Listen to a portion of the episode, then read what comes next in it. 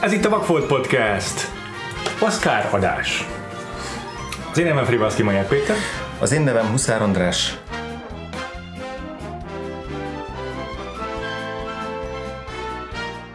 És ahogy hallottatok, nem foglalkozunk, egyelőre szünetet tartunk az ázsiai évadban, szünetet tartunk azért, hogy a közelgő Oscar gálára felkészülvén a saját díjainkat is kiosszuk, és uh-huh. megbeszéljük a tipjeinket, a, hogy mit várunk a győztesnek a hivatalos Oscar gálán, és ehhez meghívtuk állandó vendégünket, Cyclót. Sziasztok! Ez ugye már a harmadik ilyen ö, alkalom, amikor így összegyűlünk, ez egyik kedvenc napom még mindig az évben. Mm. Ó, nekem is.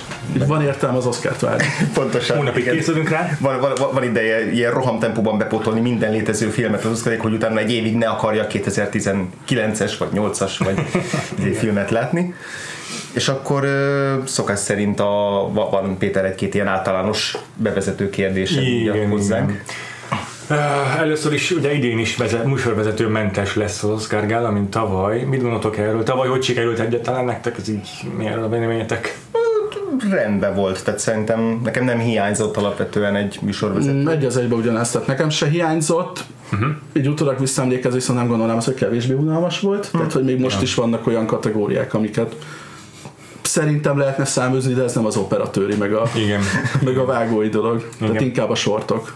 Szerintem egyébként így is meg van írva az Oscar Gál, tehát így is van egy írócsapat, akik Igen. a uh-huh. átadóknak, a színészek, akik átadják a díjakat, nekik adnak dialógusokat, vagy hát szövegeket, és egyébként meg sokkal fancy az, hogyha nem egy random late night show műsorvezető van a színpadon egész este, hanem mindig az aktuális, egy, egy újabb és újabb alistás sztár, mm. aki a díjat átadja. Szóval én nem tökre támogatom, hogy maradjon ilyen az Oscar, és nem is bánom, hogy kurtítva lett az adásidő, és egyetértek, hogy még lehetne kurtább is. Volt idén valami olyan nagy botrány vagy ellenmondás valamelyik Oscar filmkörül, amit ki kell beszélnünk, mielőtt még belevágunk? Hát szerintem most általánosságban inkább az, hogy újabb év, amikor nem volt női rendezőjelölt, Aha. illetve hogy a 20 színész jelölt közül egy nem fehér ja. bőrű színész jelölt. Szerintem most ezek voltak a leg... Én, én mindig feltét... Antonia Banderas is belefér szerintem nem, a... nem európai etnikum kategóriába. Nem, ez, ez, már, ez már megúszós lenne.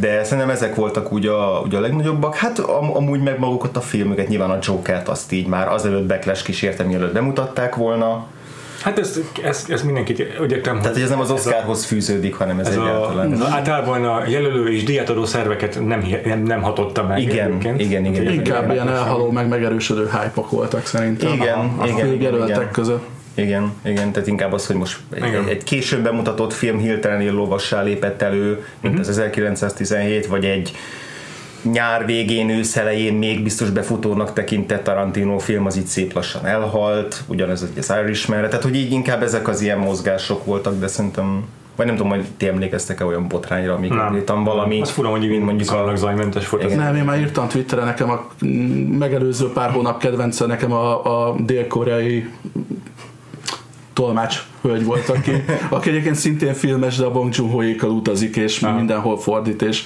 el van tőle az internet, hogy mennyire profi, meg hogy gördülékenyen intézi a munkáját, de igen, igen. egyébként tényleg tök jó. Van olyan film, aminek így nagyon-nagyon fáj a hiány, hogy teljesen ignorálta az akadémia? Most a saját jelöltjeitektől függetlenül valamit így kiemelnétek előre, hogy ilyen szomorú, hogy az akadémia tudomás sem vesz egyes filmekről? Hát mert alapvetően így elégedettek vagytok egyébként a hivatalos jelölt listával? Leszámítva? Nem, mármint, hogy ez egyik évben se. Aha. De... Hát, nem lőném le a dolgokat, de inkább úgy általánosságban az, hogy most ugye a, a Parasite a posztercságja a nemzetközi filmeknek, de szerintem több kategóriában is vannak olyan jelöltek, akik egyébként jogosan ott lehetnének Aha. nemzetközi alkotásokba. És én talán azt mondanám, hogy így még mindig az ilyen, a zsáner filmeket, azokat így nem veszik figyelembe, most elsősorban a horrort. Igen illetve hogy a, a független filmeknél is azért szerintem idén mondjuk az A24 az egy eléggé gyengén muzsikált, tehát ugye egy ilyen általánosságban most Igen. valahogy az, az kevésbé. Igen, a Nian forgalmazó nagyon ráfeküdt a Parasite-ra, és sikerült is nagyon sok kategóriában érni kerülést, viszont így soros a többi filmjük ellen jutott energia, pedig van, volt, még aminek lett volna szerintem esélye más, más díjakon, és nem is lett volna versenyben a Parasite-tal feltétlenül. Yeah. De a, az A24 az csúnyán, csúnyán mellé lőtt ebben az évben, pedig szerintem szintén is. lett volna, igen, az igen. Szintén lett volna mivel kampányolni, csak úgy tűnik, hogy igen, annyira rámentek a egyértelmű filmekre, hogy azt nem eszi meg az akadémia. Igen. Fura is, hogy csak a, fura is, hogy a Lighthouse bejutott, mint Oscar, uh, operatőri jelölt. Igen. De ha már operatőrre be tudod jutni, akkor nem tudod bejutni a mit már más kategóriákban, például a hangban, meg egyéb dolgokban. Tehát nem értem, hogy a technikai kategóriában egy horror meg tud jelenni, akkor nagyon fura, igen. Ezen kívül ugye a nagy pótlási rohamba volt, ami nektek még így is ne, így se tudtatok behúzni, és nagyon sajnáljátok, hogy nem fér bele. Hát, egy, egy-kettő igen, a, nem azt mondom, hogy nagyon sajnálom, de a Richard Jewell-t azt nem, nem hmm. tudtam megnézni, Aha. és ugye van, van egy jelentős a színészi Nálam is hiány. Jelölt, azt még lehet, hogy még a rendes Oscar be, gáláig bepótolom, de lehet, hogy nem. Uh-huh. Az olyan filmeknél, amiket meg egyáltalán nem jelöltek Oscarra, de így lehet, hogy az én listámra felkerültek volna, az a Waves, ami amit ami azt hiszem szintén A24-es talán a Waves. Lehet. Uh, ami nemrég elérhetővé vált, azt, azt se tudtam megnézni. Uh-huh. Nem? Nekem is inkább ilyenek voltak, tehát főleg a hosszabb filmek, tehát uh-huh. az, az Elephant Sitting Still-t, uh-huh. azt például be akartam pótolni, az új Terence Malick filmet, uh-huh. ami szinte nem volt ugye az Oscar jelöltek között, de elméletileg lehetett volna. Ja. Úgyhogy inkább ezek a nagyon hosszú filmek itták meg a levét, illetve a Pain and Glory, ami amit nekem meg tudtam volna még nézni, de az pont a végére maradt, és így Nekem is az kicsúszott. kicsúszott a Pain and Glory, sajnos pedig én is szerettem volna megnézni, meg volt még egy film, amit nagyon ö, szerettem volna, egy oszkáros, is volt a színészi kategória miatt, de már a címet is elfelejtettem. Egy női név a címe, a betűs, ez a fekete színésznő a főszereplő. Ja, Harriet-re gondolsz? Nem, nem, nem. nem. Nem. Vagy olyan, amit nem jelöltek? Amit nem jelöltek. Ja, ja, ja. ja. Fú, a... a betűs. Az Alfred Woodard féle, ez a Clemency, de az, de az még nem elérhető sehol. Ja, jó, hogy okay. a megnyugodhatsz, ez nem raktad múlt, az engem ja, hát és illetve nálam teljesen vak volt lesz stílusosan az egész animációs kategória. Tehát Aha. Mm. Ez lehet, hogy már az animációs kategória kritikája, hogy igazából a Toy Story kívül nagyon nem is ajzott fel egyik jelölt se, de Nálam még a Toy Story is kimaradt. Yeah. Nálam a dokumentum lesz totál vak volt, mm. és az mm. animációsból is nagy, nagy, több mint a fele. Aha. Sajnos pedig azért a Bissing Linket szerettem volna pótolni, az volna nagyon Igen. jó, mert hát a Klaus-t semmi energiával nem tudtam volna megnézni Netflixen, és mégsem néztem meg. Igen. De egyébként meg ugye elérhető már az a I Lost My Hand, vagy mi is igen, az Igen, amit nagyon sztárolnak. És azt sem néztem meg, szóval itt ez a saját... Pedig nagyon bíztam benne, hogy én hanyagoltam az animációs kategóriát, mert ti majd úgy is megnéztek belőlük csomót, de én sem néztem meg szinte semmit, úgyhogy ez az egy gyors Nem, ez szegény animációs, azt hiszem mindig az van, ugye, hogy yeah. nem nagyon aktuális a többi kategóriába, tehát hogyha Igen. választanod kell, Igen. akkor olyat választasz, amit több helyre be lehet Abszolút. tolni, szóval. No, mielőtt még belevágunk magukba a kategóriákba, uh-huh. még két dolgunk van. Egyrészt elmondani egy-két dolgot magáról az Oscarról, meg a jelölésekről, meg a szervezetről, uh-huh. ami ezeket a diakat kiosztja, valamint megbeszélni egy dolgot, hogy most ketté osztjuk az adást. Illetve eddig is ketté osztottuk, mert olyan hosszú lett mindig, hogy két adagban tettük, de most picit máshogy. Ez igaz. Most nem csak simán elvágjuk ketté az adást, és akkor két részletbe kitesszük, hogy fogyasztható legyen, hanem a úgymond fontos kategóriákat tesszük az adás első felébe, tehát most, amit hallotok, ez az az adás, amiben ezek a legjobb film, legjobb színész kategóriák lesznek, és ehhez kapcsolódó fontos díjak.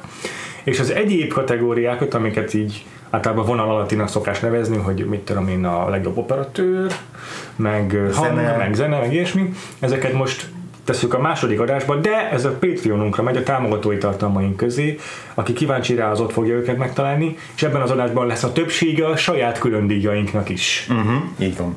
Amik az ilyen fán kategóriák szoktak lenni.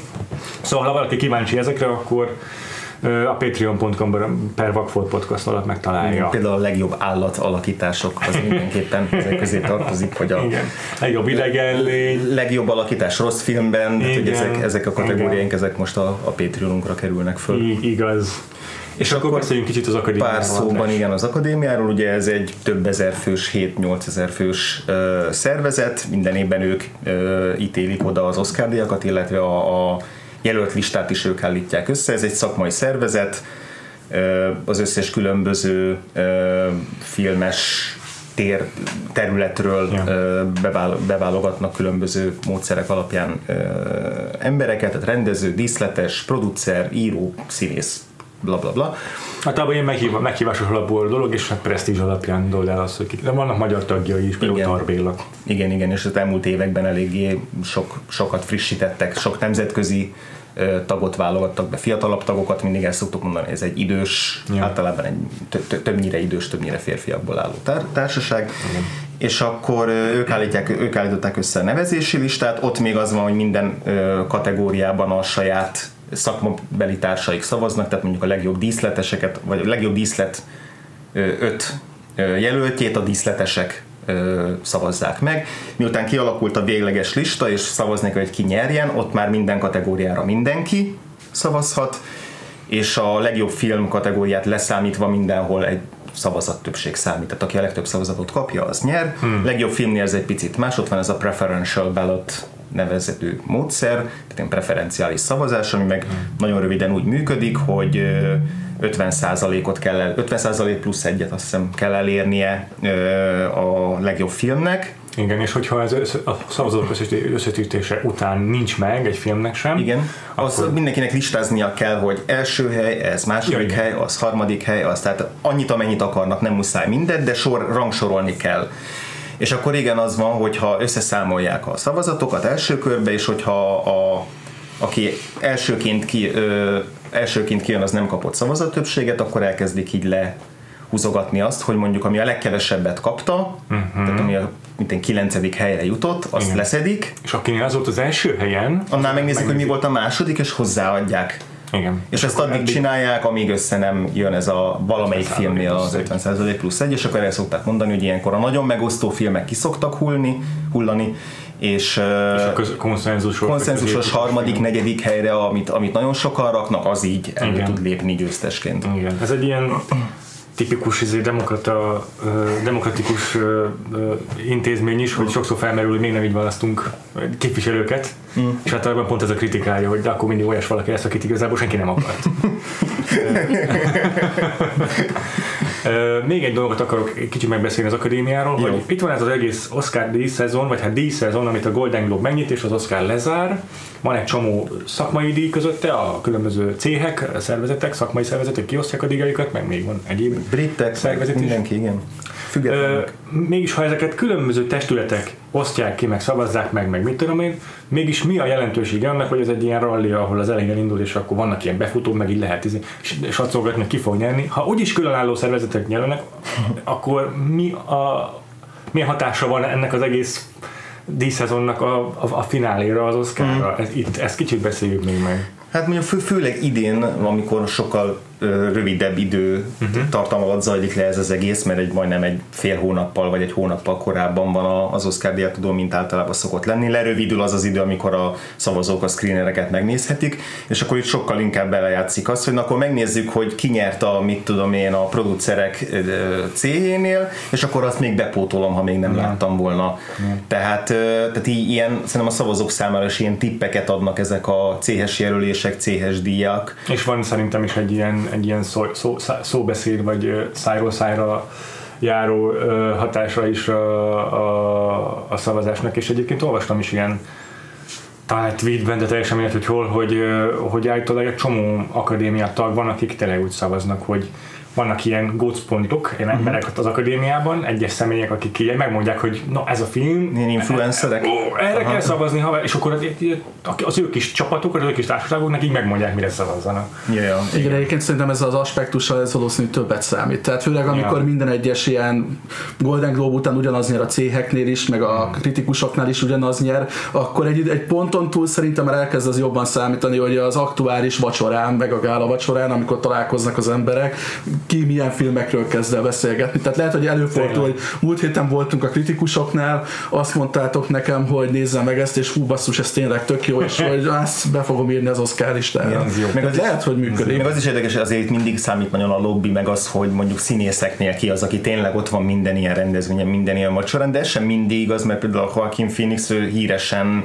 ő nem, nem nagyon, tud kampányolni, nem nagyon szokott kampányolni. Most idén azért ő is így elmegy a talk meg elmegy mindenhova, látszik, hogy most idén azért ő is megteszi a magáét, de hogy ő nem az a iszonyú közvetlen, iszonyú haver, uh, haver típus, amikor Rami Malek volt tavaly, aki mindenkit valószínűleg elvarázsolt, így élőben, de és mivel egy 8000 vagy nem tudom hány ezer fős a tagsága az akadémiának, ez kevésbé számít itt mondjuk a Golden Globe-nál, ahol megvan az a kevesebb mint száz ember, akit abszolút le lehet kenyerezni mindennel, tehát az, az még ugye híres arról, hogy, vagy hírhet arról a Golden Globe, hogy ott a HFP smúzolás, a smúzolás megy ezerrel, de, de azért számít az, hogy ki mennyi lobby töltött. Most is egy a körbe ment a neten mondjuk a Once Upon a Time most így nagyon megtolta, hogy ha szereted a, a, a mozit, akkor szavazza a mi filmünkre, mert hogy ez a moziról szól, tehát hogy így nagyon tolnak ilyen nagyon egyszerű üzeneteket, hogy akkor ja. a, a, a valós személyekről szóló filmeknél szokott lenni az, hogy tiszteld ezt az embert meg azzal, hogy... Meg hát arról nem is beszél, amit mondtál, ugye, hogy, hogy működik a legjobb filmnek a kiválasztása. Tehát, hogyha mondjuk van három középen, aki nagyon hasonló erőt képvisel valakinek a fejében, de mondjuk eszembe jut, hogy múltkor 5 percet tök jó cigiztünk kint az ajtó előtt, akkor az rögtön, rögtön eldönti a három közül, hogy ki megy Igen. Vagy mindenhol ennek a plakátját látom, ahogy megyek a kocsival Los Angelesbe. Meg hát szerintem iszonyú sokat számít az is, hogy ezek az átfedések. Tehát, hogy mondjuk mit tudom, ilyen hogy egy Al Pacino azt mondja, hogy nyilván mondjuk az Irishman írom előre, de mondjuk játszottam a, a másik filmben is. Úgyhogy, vagy a Robert De Niro-nál ugyanezt, tehát nagyon sok ilyen apró átfedés van idén, hogy vannak ilyen kis másodlagos szerepek máshol, yeah. amik még szerintem beszámíthatnak. Abszolút. Még egy dolog, mm-hmm. um, tavaly is ugyanígy futottunk neki, meg minden évben így vannak ilyen lezsírozott díjak, hm. amiket így látunk, hogy végignyeri valaki az egész díjszezont az Oscaron mégis kikap. Yeah. Glenn Close például ugye nagyon durván alul maradt az Oliver Coleman szemben, úgyhogy előtte végig nyert az összes díjat. Igen. Úgyhogy vannak azért meglepetések, hogy mindig mm-hmm. a rendszerbe beépítve. Abszolút. Számítotok ilyesmi, ilyesmire idén? Én, én nem tudom, még tegnapig, meg tegnap előttig is így szinte biztos voltam egy csomó kategóriában, és ma meg már megint nem. Tehát, hogy így szinte egy napról napra változik, hogy miben mennyire vagyok biztos. De egyébként ennek lehet az a pszichológiája, hogy egy idő után pont a sok diátadó, amit mondtál, hogy kicsit úgy kezdenek lenni vele az emberek, hogy már ötször beírtam a Glenn Close, basszus, most beírom, és más írok be végére. Tényleg. Már annyi díjat nyert, és pont az Oscarról így lecsúszik. Igen, igen, igen. Okay. Nekem van még egy utolsó kérdésem Láttad-e már a Lobstert? Még mindig nem. Ez minden évben? Minden egyes évben eddig. Ez. De egyébként most tudod mi a motiváció, hogy elkezdtek jönni ezek a 2010-es évek legjobb filmei listák, és alig mondjuk nem tudom megcsinálni, még nincs meg a Lobster, vagy a Her, meg ezek. most ezek előrébb lesznek. Most is egy egyes alatt megnézzük. Ezt kicsit úgy érzem, mint amikor a Shamelessről volt szó a limitált szériában, hogy azt se látta még egy. Igen, hogy akkor jövőre visszatérünk rá, remélhetőleg addigra egy új Yorgos Lantimos produkció. Oké. Okay. Igen. Én majd idegszem az adás közben, csináltam egy kis spreadsheetet magamnak, amiben összeszedem, hogy ki mire tippel, és akkor a végén összeszámolom, melyik jó. filmre mennyit, tehát mely, melyik filmnek mennyi oszkát jósoltok. Tök jó. Magadonnak összeszámoltátok ezt? Nem. Akkor majd a végén ezt Az tök jó, és aztán majd utólag így lehet így alázni azzal, hogy mennyire mellé lőttünk, ez nagyon jó. Jó, okay. kezdjük el. Yes. Az első kategóriánk az a férfi mellékszereplő, uh-huh. actor in a supporting role. És, és ugye a... mindig úgy megyünk, hogy először elmondjuk a, az, az, az öt jelöltet, igen, a hivatalosok jelöltet. megbeszéljük, hogy vajon ki fog nyerni, mi kinek szurkolunk, és utána jönnek a saját változtatásaink. Így igaz, akkor utána viszont körbe megyünk, és mindenki elmondja a saját öt jelöltjét, ami hogy abszolút nem egyezik meg ezzel. Igen, és akkor egy picit tudunk beszélgetni. Oké. Okay. Jó. És akkor, hogy ott, hogyha olyan filmről van szó, amit még addig nem említettünk, meg akkor azt meg is kérjük itt az aktuális jelölőt, hogy yeah. mesélj el, mi az a film. Így van. Jó. Szóval a férfi mellékszereplő kategóriában az alábbi öt jelöltet nevezte az Oscar. Tom Hanks, A Beautiful Day in the Neighborhood, Fred Rogers szerepében. Anthony Hopkins, The Two Popes, Benedek pápa szerepében. Al Pacino, The Irishman, Jimmy Hoffa szerepében.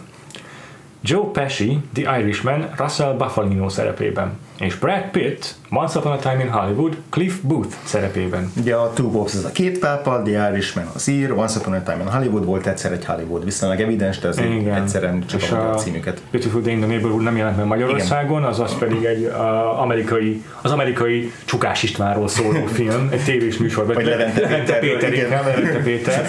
Fred Rogers egy azt hiszem, hogy református lelkész, akinek egy gyerekeknek szóló tévéműsora volt évtizedeken keresztül. Nemzetékek nőttek fel rajta. És akkor erről Maria Gabriel forgatott egy filmet, amiben Tom Hanks mellékszerepben játsza Fred Rogers. Így van. Oké, okay. mit szólunk ez a kategóriához? Fú, nagyon, ez egy nagyon nehéz kategória volt számomra. Én nekem ebbe volt a legtöbb jelöltem, 11. wow.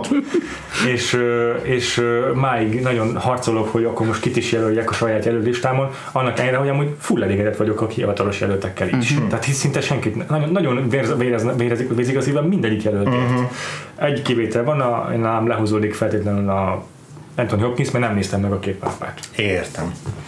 Úgyhogy ha látnám, lehet, hogy szinte mellette is teljes szívvel kiállnék, de így az az egy, ami nekem abszolút felszabadul ez a, és megfogadból ez a hely. Uh-huh. Nálam is teljesen egyébként így van, kifejezetten jó ez az ötös lista színészként egyébként mindenkit szeretek, én megnéztem a két pápát, jó benne az Anthony Hopkins, de nem annyira jó, hogy kiszorítsa azokat, akiket egyébként... Pont olyan jó az Anthony Hopkins, mint amennyire általában jó az pontosan, Anthony Hopkins. Pontosan, tehát, pontosan, igen, de, de egyébként egy, tényleg egy, egy, egy kiváló jelöltista, és bosszantóan sokan vannak, akik, a, akik fel akarnak férni rá.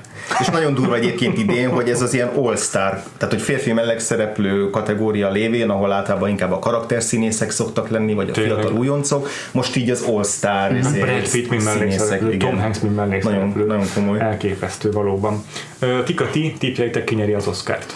Hát ugye ez, ez is az egyik ilyen lezsírozottnak tűnő mm. kategória, Brad Pitt végignyerte a, a, az eddigi díjszezont, és szerintem ő is fog nyerni. Ugyanez. Én is ugyanezt írtam. Akkor eddig egy Oscar-t jósolunk a Once Upon a Time in Hollywoodnak. Uh-huh, uh-huh. Igen, és, és alig várom a Brad Pitt köszönőbeszédét, mert eddig és fantasztikus a köszönőbeszédei. Nagyszerű alakítás. Látszik, hogy valaki megírja neki. Igen, de hogy, de hogy annyira jók ezek a, a, a poénjai, meg tényleg jó alakítás jó. mindegyik. És valószínűleg a legjobbat a végére tartogatja. Remélem. Ezt egyébként tökre megfigyeltem az idei mezőnyben, az idei, bocsánat, az idei szezonban, hogy ugye mindig van egy klip, amit bejátszanak a színészek az adott filmjükből, utána megmondanak egy köszönőbeszédet, akik nyernek, hogy szerintem az van, hogy így betartogatják a, a legjobb klippet az Oscarra, meg a legjobb beszédet az Oscarra, és egy kicsit lehet, hogy más lesz azért a hangvétel az Oscaros beszéd. Mm-hmm. Mert amikor ilyen kevésbé fontos díj van, vagy nincs akkor a tétje, akkor lehet hülyéskedni. Yeah. Mint amikor a Christian Bale a Golden Globes-on elmondta, hogy we are all lucky buggers.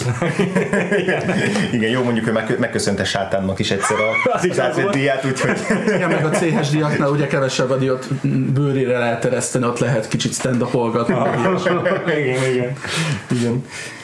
Na jó, van. Szóval egy, egyetlen. És akkor... kinek kéne nyerni, vagy azt inkább majd a végén beszélünk? És kinek kéne nyerni? Hát akkor lehet, hogy a saját jelöltjük után kéne. Egyetértek, oké. Okay. Jó, én el, elmondom akkor a saját jelöltjémet kezdem én a férfi mellékszereplőt. Mondom, hogy nekem a futottak még listám az még egyszer annyi, mint a, a hivatalos jelölt, vagy a saját jelölt listám, de itt van nekem is a Bradley Victorious, Once Upon a Time in Hollywood, itt van Joseph Pescatore, uh, Irishman, Tom Hanksovitz, uh-huh. Fred Rogers, uh, Beautiful Day in the Neighborhoodból, William, Willem Dafoe, mm. The Lighthouse, ez a négy, ez, ez a fix, Aha. és akkor igazából Al Pacino-val hadakozok, hogy jelöljem-e vagy sem. Wow. wow. Annyian futnak még az ötödik helyért. Elmondom, még a futottak még. Jó. Egy pár nevet ki elmondok belőle. Jó. Uh, nagyon, szerintem nagyon szimpatikus volt Jamie Bell a Rocketman-ben, uh-huh. uh, legendás volt Wesley Snipes a Dolomite is my name-ben, yes. karizmatikus és félelmetes volt Alessandro Nivola a The Art of Self-Defense-ben. Abszolút. James McAvoy hozta, amit elvárunk tőle a Glassben. Tracy Letts kellően hemi és modoros volt a Ford vs. Igen, igen, az az autóversenyzős jelet, ez fantasztikus. Mármint, amikor beül a kocsiba, ment Damon mellé, ez csodálatos. Abban a filmben mindenki egy nagyon érdekes színészi játékra van bekalibrálva, de tökéletesen passzol ahhoz a filmhez. Igen. igen. És még jelöltem a Beats-ből a Spanner-t játszó Lorne McDonald. Aha, aha. Beats az egy ilyen a 90-es évek techno vagy révhullámáról szóló skót film, és az a srác játsza a főszereplőnek a legjobb haverját, és tök szimpatikus, úgyhogy egy szót nem értek abban, amit mond. De végül a Al Pacino maradt a jelöltem. Oké, okay, tehát akkor egyet cseréltél le. Egyet cseréltem, akit mondtam is, hogy a pápa helyére bekerült a a világító toronyőr. Igen, a Willem Dafoe eltesz pár szót? Igen, eltett róla pár szót. A Lighthouse, ugye Robert Eggers második filmje, és Robert Pattinson és Willem Dafoe a két szereplője összesen a filmnek, még egy női karakter van összesen az egész filmben. És uh, nehéz eldönteni, hogy most mellékszereplője valóban a Willem Dafoe, de szerintem ő tényleg a supporting role a Robert Pattinsonnak az alakítása mellé. Uh-huh. És uh, Szerintem ez a legjobb, egyik, tehát az egyik legjobb Willem Dafoe alakítás, mm. és nagyon nehéz volt eleve itt a Brad, Pitt-től, Brad Pitt-nél hagynom a díjat, mert annyira jó volt ebben a filmben a Willem Dafoe. Egyrészt egy teljes testbedobással játsza ezt a szerepet, ö, ö, iszonyat jó játsza a részeget, és ezek a monológok, amiket így tényleg, mint hogyha Herman Melville-nek a regényeiből emeltek volna át egy az egybe, azok annyira jól hangzanak, és annyira észesen hmm. hangzanak a Willem Dafoe-tól, mint senki mástól. Úgyhogy nekem ő volt a fénypontja annak a filmnek, úgy egyáltalán az idei évnek. És hát az a szakál az legendás. hát élve eltemetik, hogy ez magában megéri. Tehát a fizikai megpróbáltatásért is megérdemli a Willem Dafoe. szóval fáj a szívem, de meg, meg, meghagyom a Meghagyod. saját díjamat is Brad Pittnél, mert, mert a, főleg a fináléban, a filmnek a fináléban, a Once Upon a Time in Hollywood a fináléjában, a, a betépett szegmensben iszonyatosan vicces. De az egész film már annyira karizmatikus, hogy, mm. hogy szeretni való Brad Pitt. Mm. Mm, ja, röviden ennyit. Nyomom. Átvehetem a szót? Így van. Oké. Okay én is egyet cserélek le, tehát marad nálam Tom Hanks az A Beautiful Day in the neighborhood ja. marad Al Pacino, marad Joe Pesci az irishman marad Brad Pitt a Hollywooddal. Mindenkinél szegény Anthony húzza. Szegény Anthony lehúzza. Sir Tony. Igen. E, és nagy, nagyon közel volt Willem Dafoe nálam is, de végül betettem helyére Song Kang Ho-t a Parasite-ból. Én nagyon viaskodtam, hogy ő főszereplő vagy mellékszereplő. Annyira ensemble és annyira kb. Én a Parasite-ot elintéztem az, hogy mindenki mellékszereplő. Aha, Tehát, ah, igen, igen. Screen time fronton egy. Igen, mert eleinte én is őt így a főszereplő kategóriába raktam be, és aztán egyrészt máshol is igen. inkább mellékszereplőként beszéltek róla, és aztán az ensemble miatt igen. beraktam ide, de ő egy szenzációsan jó színész, tehát eddig minden szerep, minden dél-koreai filmbeli szerepe, ami belátom, zseniális volt, mindig igen. egy picit más. Igen egyszerre tud nagyon komikus bohóc lenni, és egy nagyon ö, tragikus, ö, ilyen pátoszos ö, figura, és, és általában egy filmen belül, tehát ilyen szánalmas is, meg szánandó is, meg néha ellenszenves, és ebben szerintem inkább rokonszenves volt a, a karaktere, és tök jó ívet ír le a filmbe, hogy az elején még egy abszolút komikus figura, és, a, és így apránként elcsepegteti a film egy, egy jelenetbe azt, hogy, hogy benne milyen szégyen, meg milyen düh munkál, és az a egy-két ilyen néma jelenetben, néma snitben, ahogy elkezdi benne tetőzni, az, az szerintem fantasztikus. És a film végén, amilyen fordulattal zárul a film, az abszolút ahhoz kötődik, hogy ő, ő rajta lássuk ezt a, a folyamatot végbe menni. Nagyon örülök, hogy mondtad meg, hogy jelölted, mert addig viaskodtam rajta, hogy még elfelejtettem említeni a listámat, pedig tényleg nálam is nagyon komoly jelölt volt, és, és tényleg azért, mert a, azok az apró incidensek, ezek a mikroagressziók, amik érik őt, mint alacsonyabb társadalmi osztályból származó figurát, ezeket szavak nélkül, nonverbális jelekkel végig nagyon jól kommunikálja a néző felé. És a végén megérted a, a, azt, a, azt a katasztrófát, amiben a film befér. Igen, igen. Én nagyon-nagyon boldog leszek, hogyha Brad Pitt megnyeri a díjat. Uh-huh. Nekem az évben két ilyen csodálatos élményem volt nagy sztárral, akit hát ha nem is régen láttam, de, de régen láttam ennyire jó szerepben. Az egyik a Brad Pitt volt, tényleg az a az, az a szimpla jelenet, amikor még a film elején beül a kocsiba és elindul le a, mit én, a hollywoodi dombokról, és csak mutatja a kamera, hogy vezet, és én így annyira boldog voltam, és annyira meghatottam attól, hogy itt van ez a fantasztikus karizmájú, laza, csodás ember, és hogy így a kamera így issza azt, amit csinál. És nekem sokkal jobban tetszik igen, ez az alakítása, mint az adasztrás. Azt igen. sokan följebb rangsorolják, de nekem az nem igazán működött. Uh-huh uh-huh. ott láttam azt, hogy így dolgozik benne, hogy most akkor milyen nüanszokat tegyen bele, itt, itt, itt sokkal jobb volt, uh-huh. de nem a másik ilyen alakítás az az Al Pacino volt az Irishmanben, Uh, ugyanez a meghatottság volt bennem, yeah. látni azt, hogy főleg nála, aki tényleg már régen láttam igazán jó szerepben, látni azt, hogy ugyanazt az fantasztikus, bombasztikus Al Pacino-t látom, akit régen annyira szerettem, de belerakja azt a melankóliát, meg azt a, azt a fájdalmat, ahogy, ahogy kezd ráébredni arra, hogy szorul körülötte a hurok, vagy, ne, vagy, vagy akár nem is ébred rá, és nem érti, hogy miért történik vele, ez szerintem egy mélyen megható alakítás tőle, és így ezt a filmet látva jöttem, hogy nekem valószínűleg Al Pacino az all-time kedvenc színészem megint, és hogy én ezért neki is adom ezt a díjat. Szuper. Az együtt, hogy Joe Pesci is csodálatos, és bizonyos szempontból még árnyaltabb is az ő alakítása, de egyszerűen Al Pacino-t annyira szeretem ebben a filmben. Ja, az a baj, hogy mindenkit nagyon lehet szeretni. Cyclo, mondanod te is a listádat. Hát figyeljetek, nem skripteltem a dolgot, de gyakorlatilag mindent elmondtatok, meg igazából a kettőtök metszett a listám. Én hármat, három ember tartotta meg az Al Pacino-t, a Brad Pittet és a Joe Pesci-t. Wow! Szóval, és szóval. vérzett a szívem egyébként Tom Hanksért is, hogy ki kellett nem, de egyébként pont Willem Dafoe-t meg Song Kang-ho nem tudtam kihagyni. Én viszont megtettem azt, hogy nekem a Willem Dafoe volt idén a kedvencem. Yes. Tehát, hogyha bárkiből lehetne választani, akkor én neki adnám. Szupi.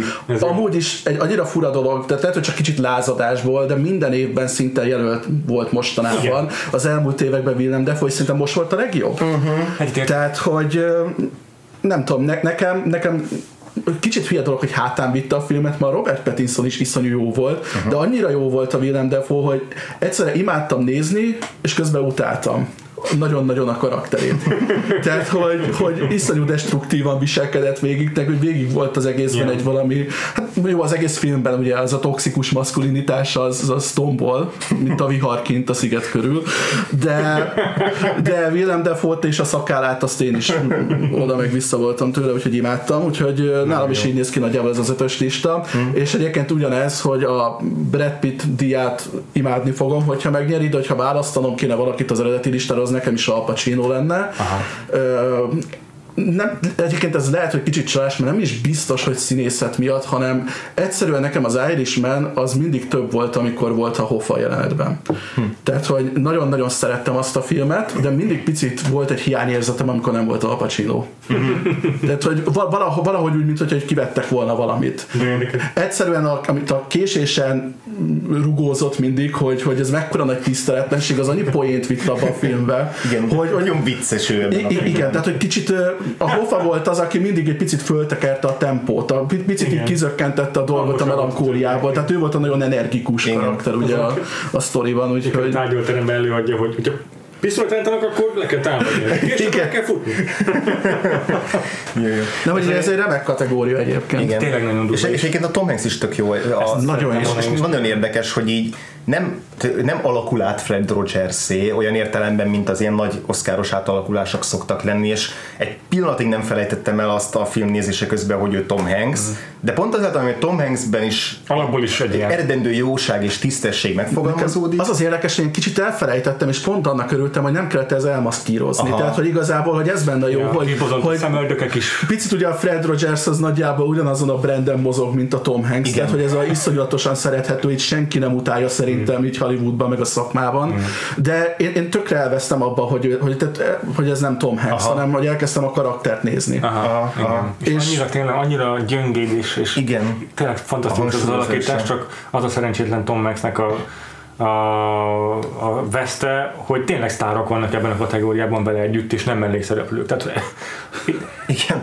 A, a Willem Dafoe idén kimaradtak ebből a kategóriából. Igen, igen, igen. igen. Jó van. Jó van.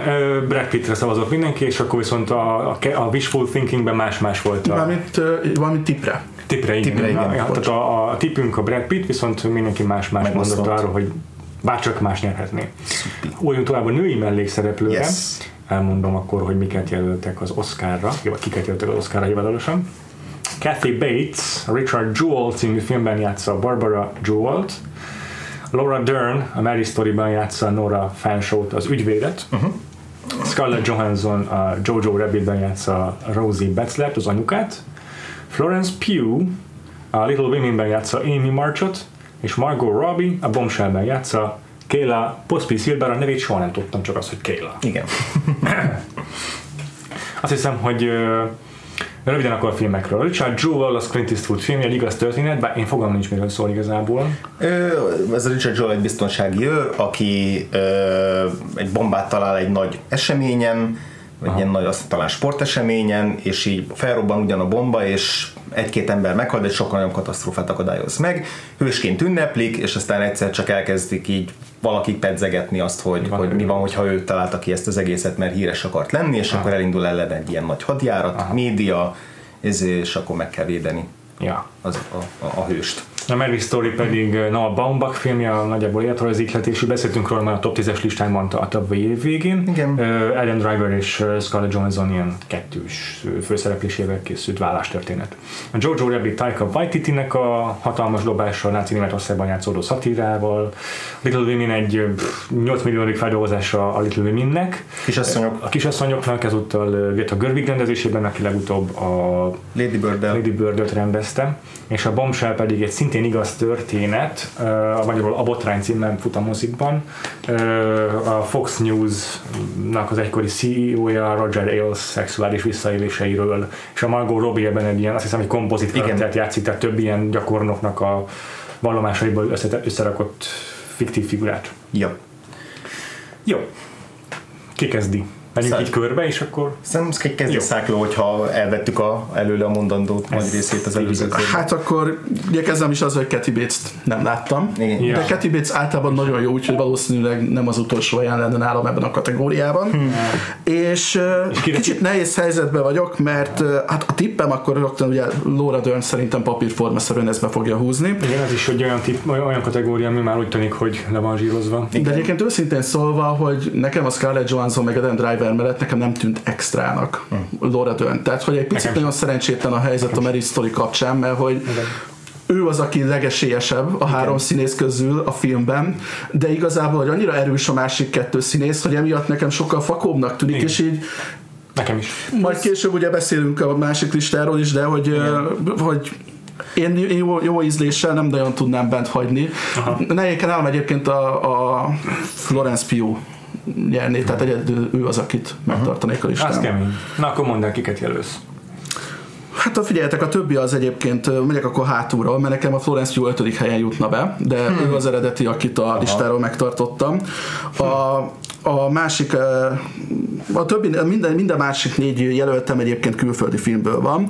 Én a Climaxből a Sofia Butelját beraktam a negyedik helyre, hmm. mert szerintem szenzációsan jó volt, és igen.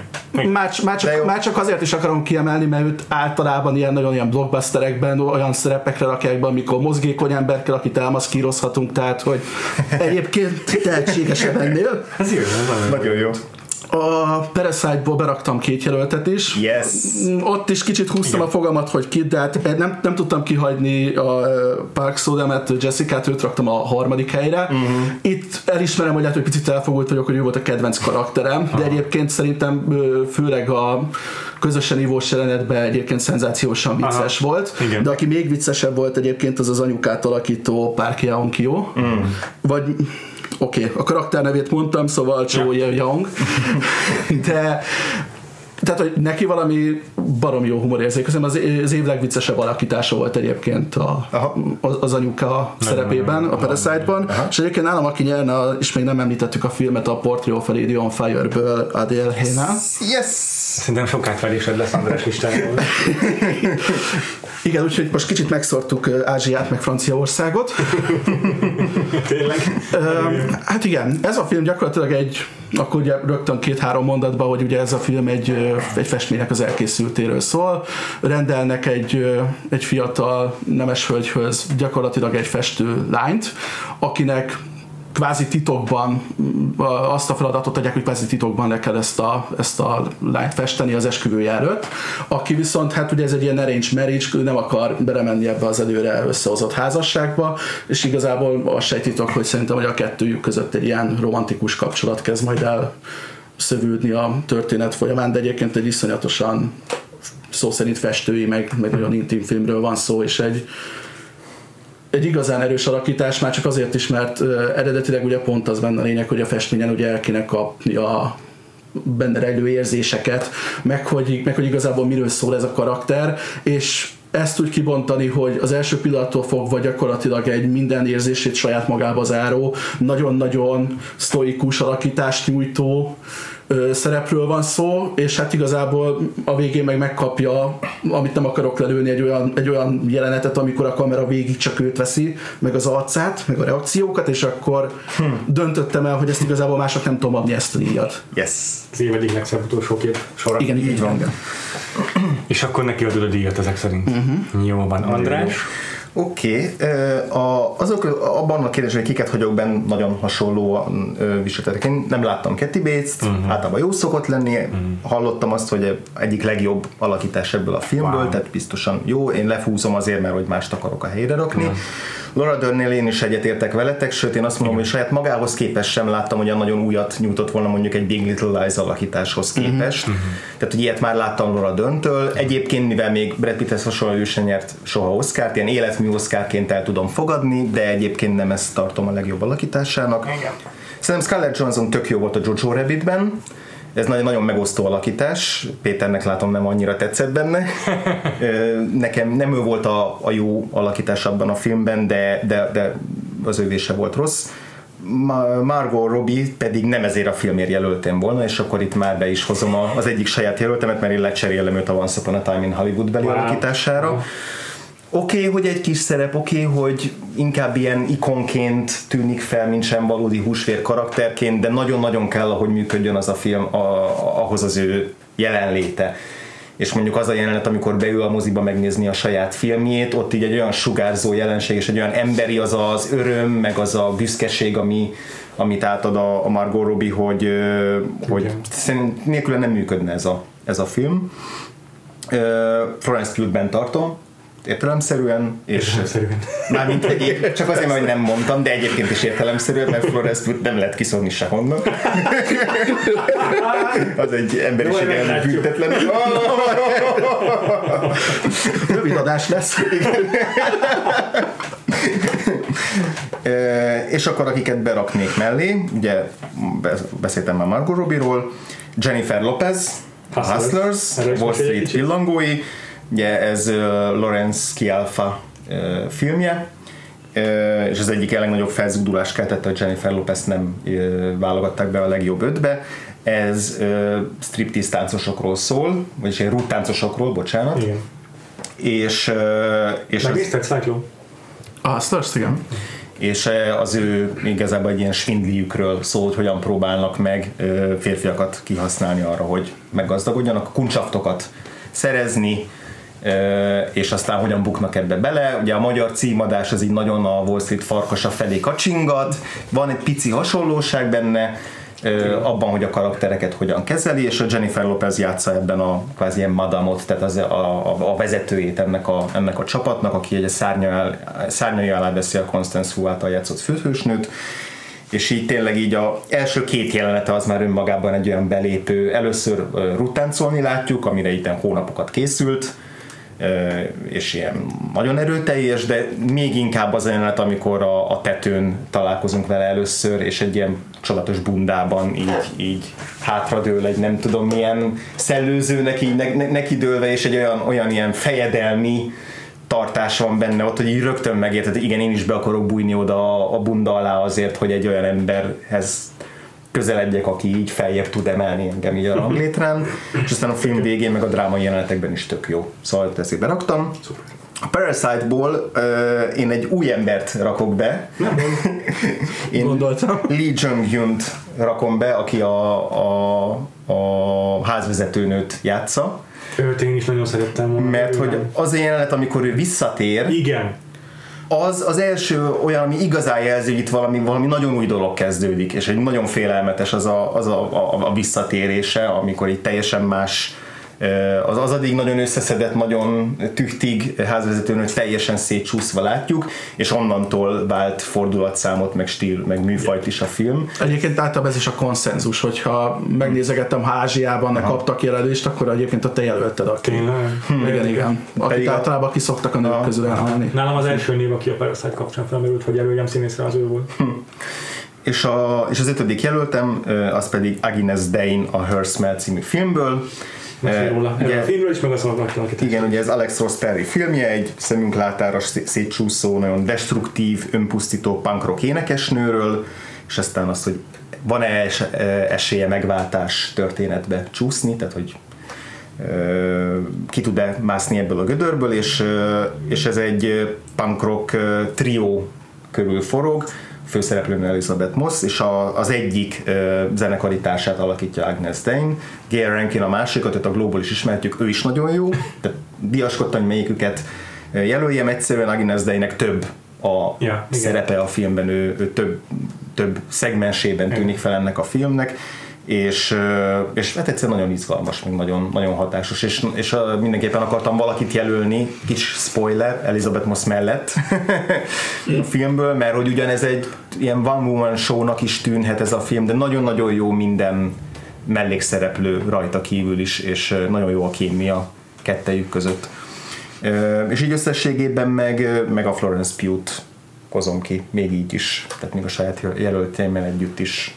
Nagyon-nagyon szuper. El úgy tűnik, hogy ez, jó, az eddigihez képest eddig egy kategóriát néztünk meg, de hogy így a- az előző kategóriához képest ez egy sokkal jobban szétterülnek a jelölteink. Az enyém is hasonlóan alakul, mint a tiétek, mert ö, gyakorlatilag mindenkit kiszórtam. Kathy Bates-t én se láttam, ebből kifolyólag nálam az is a Joel nem játszik. Laura Dern-nel egyetértek teljesen az, amit elmondtatok. Hmm. Scarlett Johansson nem ebben a filmben volt jó idén.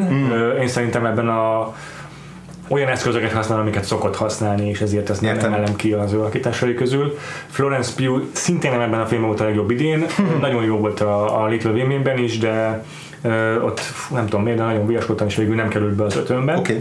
Ö, Margot Robbie bekerült, méghozzá a bombshellért. Na hát, Csak azért, hogy megvegyem a bombshellben az alakítását, mert tudom, hogy most a hip dolog a Once Upon a Time in Hollywood beli alakítását mértatni ehhez képest csak kinek inkább. van szeme, azt tudja. De egyébként mindkettő a- tök jó alakítás szerintem. Nekem a bombshellben nem volt fel semmi gondom. Ja, nekem sem. A, a, a Bombshellben több oldalát mutatja meg színészként szerintem. Hmm. Oké, okay, hogy a, hogy a valahogy, valahogy mégis csak emlékezetesebb a Once Upon a Time in Hollywoodban, azért, amit megteremt, azt az ikont.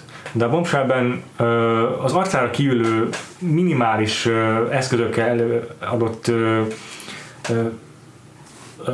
undor és félelem, ami, ami, amikor beszél a, a, a Az élszel? Az élszel, Roger élszel, igen, valamint amikor ö, elmeséli az élményeit a film vége felé uh-huh. ö, a barátnőjének. Na, e, e, e, tehát ő sokkal nagyobb range, sokkal nagyobb ilyen színészi skálát jár be ebben a filmben, és ezt szeretem volna, hogyha értékeljük. Jó, Annak ellenére, hogy amúgy valóban Laura Dern fogja megnyerni, ez valószínűleg hivatalosan én is az, arra tippelek, hogy Laura Dern behúzza ezt a kategóriát. Uh-huh. Saját előtt listámon Margot Robbie mellett, nekem is itt van Jennifer Lopez a Hustlersből, úgyhogy köszönöm, hogy nem kell bemutatnom ezt a fantasztikus alakítást. Én nálam meg is nyeri Jennifer Lopez Yes. kategóriát. Nagyon jó.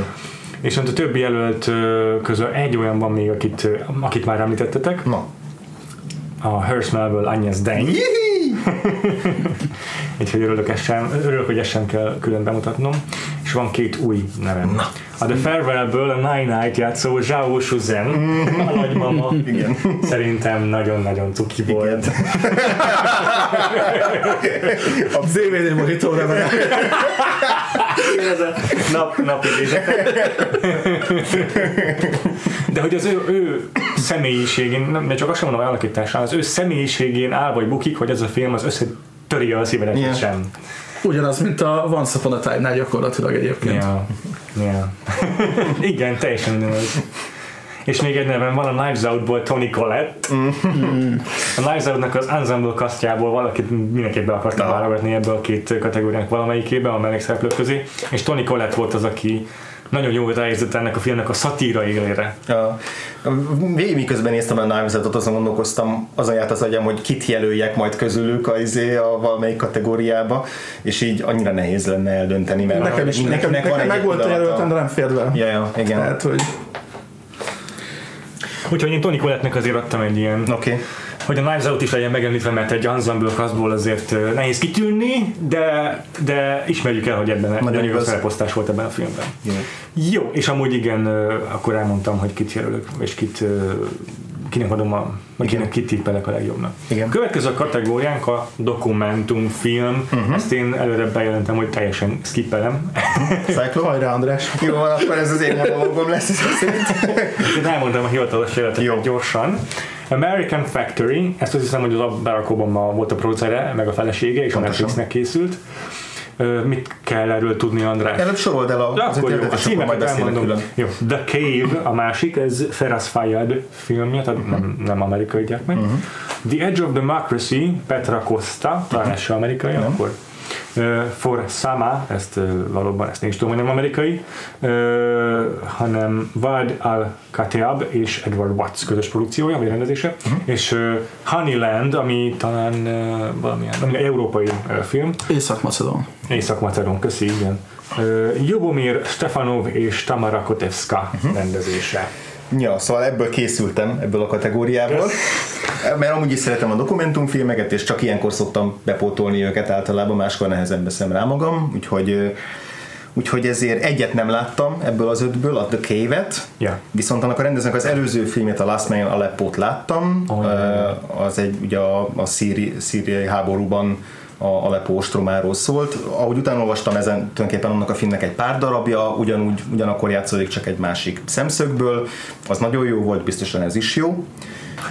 Tehát, hogy nem, nem, nem, egy, nem egy rossz dokumentumfilm valószínűleg. Az American Factory az egy, az egy nagyon jó film.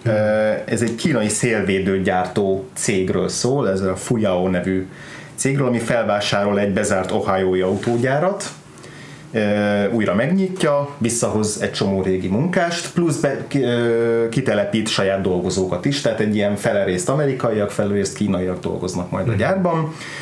És akkor ez egy egyrészt ilyen kultúrák találkozása film, részben komikus, részben ö, drámai, tehát hogy, hogy, hogy mennyire eltérő ez a két kultúra, és mennyire nem nehezen tud együttműködni egy ilyen, egy ilyen ö, gyáron belül, illetve külön is az, hogy milyen az élete azoknak a ilyen Midwest ö, amerikaiaknak, akik így tényleg a létminimumon tengődnek, és most visszakapták a melójukat, és milyen a, azoknak a kínaiaknak az élete, akik a családjuktól elszakadva ö, dolgoznak itt illetve ami nagyon érdekes volt benne, egy ilyen eltérő felfogású kapitalizmusok találkozása tehát, hogy mennyire máshogy hmm. gondolkozik egy amerikai gyárvezető, meg ez a, a Fuyao-nak az, az elnöke. Mind a kettő közül volt elérhetősége a dokumentumfilmes stábnak, és akkor nagyon furcsa jelenetek vannak, ahol tényleg a, a kínai vezérigazgató nem érti, hogy az amerikaiak miért ilyen lusták, Igen. Mert, hogy, mert hogy nem dolgoznak, nem tudom, reggel 6-tól éjfélig megállás nélkül, mint a robotok. Egyébként az a durva, hogy mi meg a, az amerikaiakhoz képes vagyunk lusták Európában.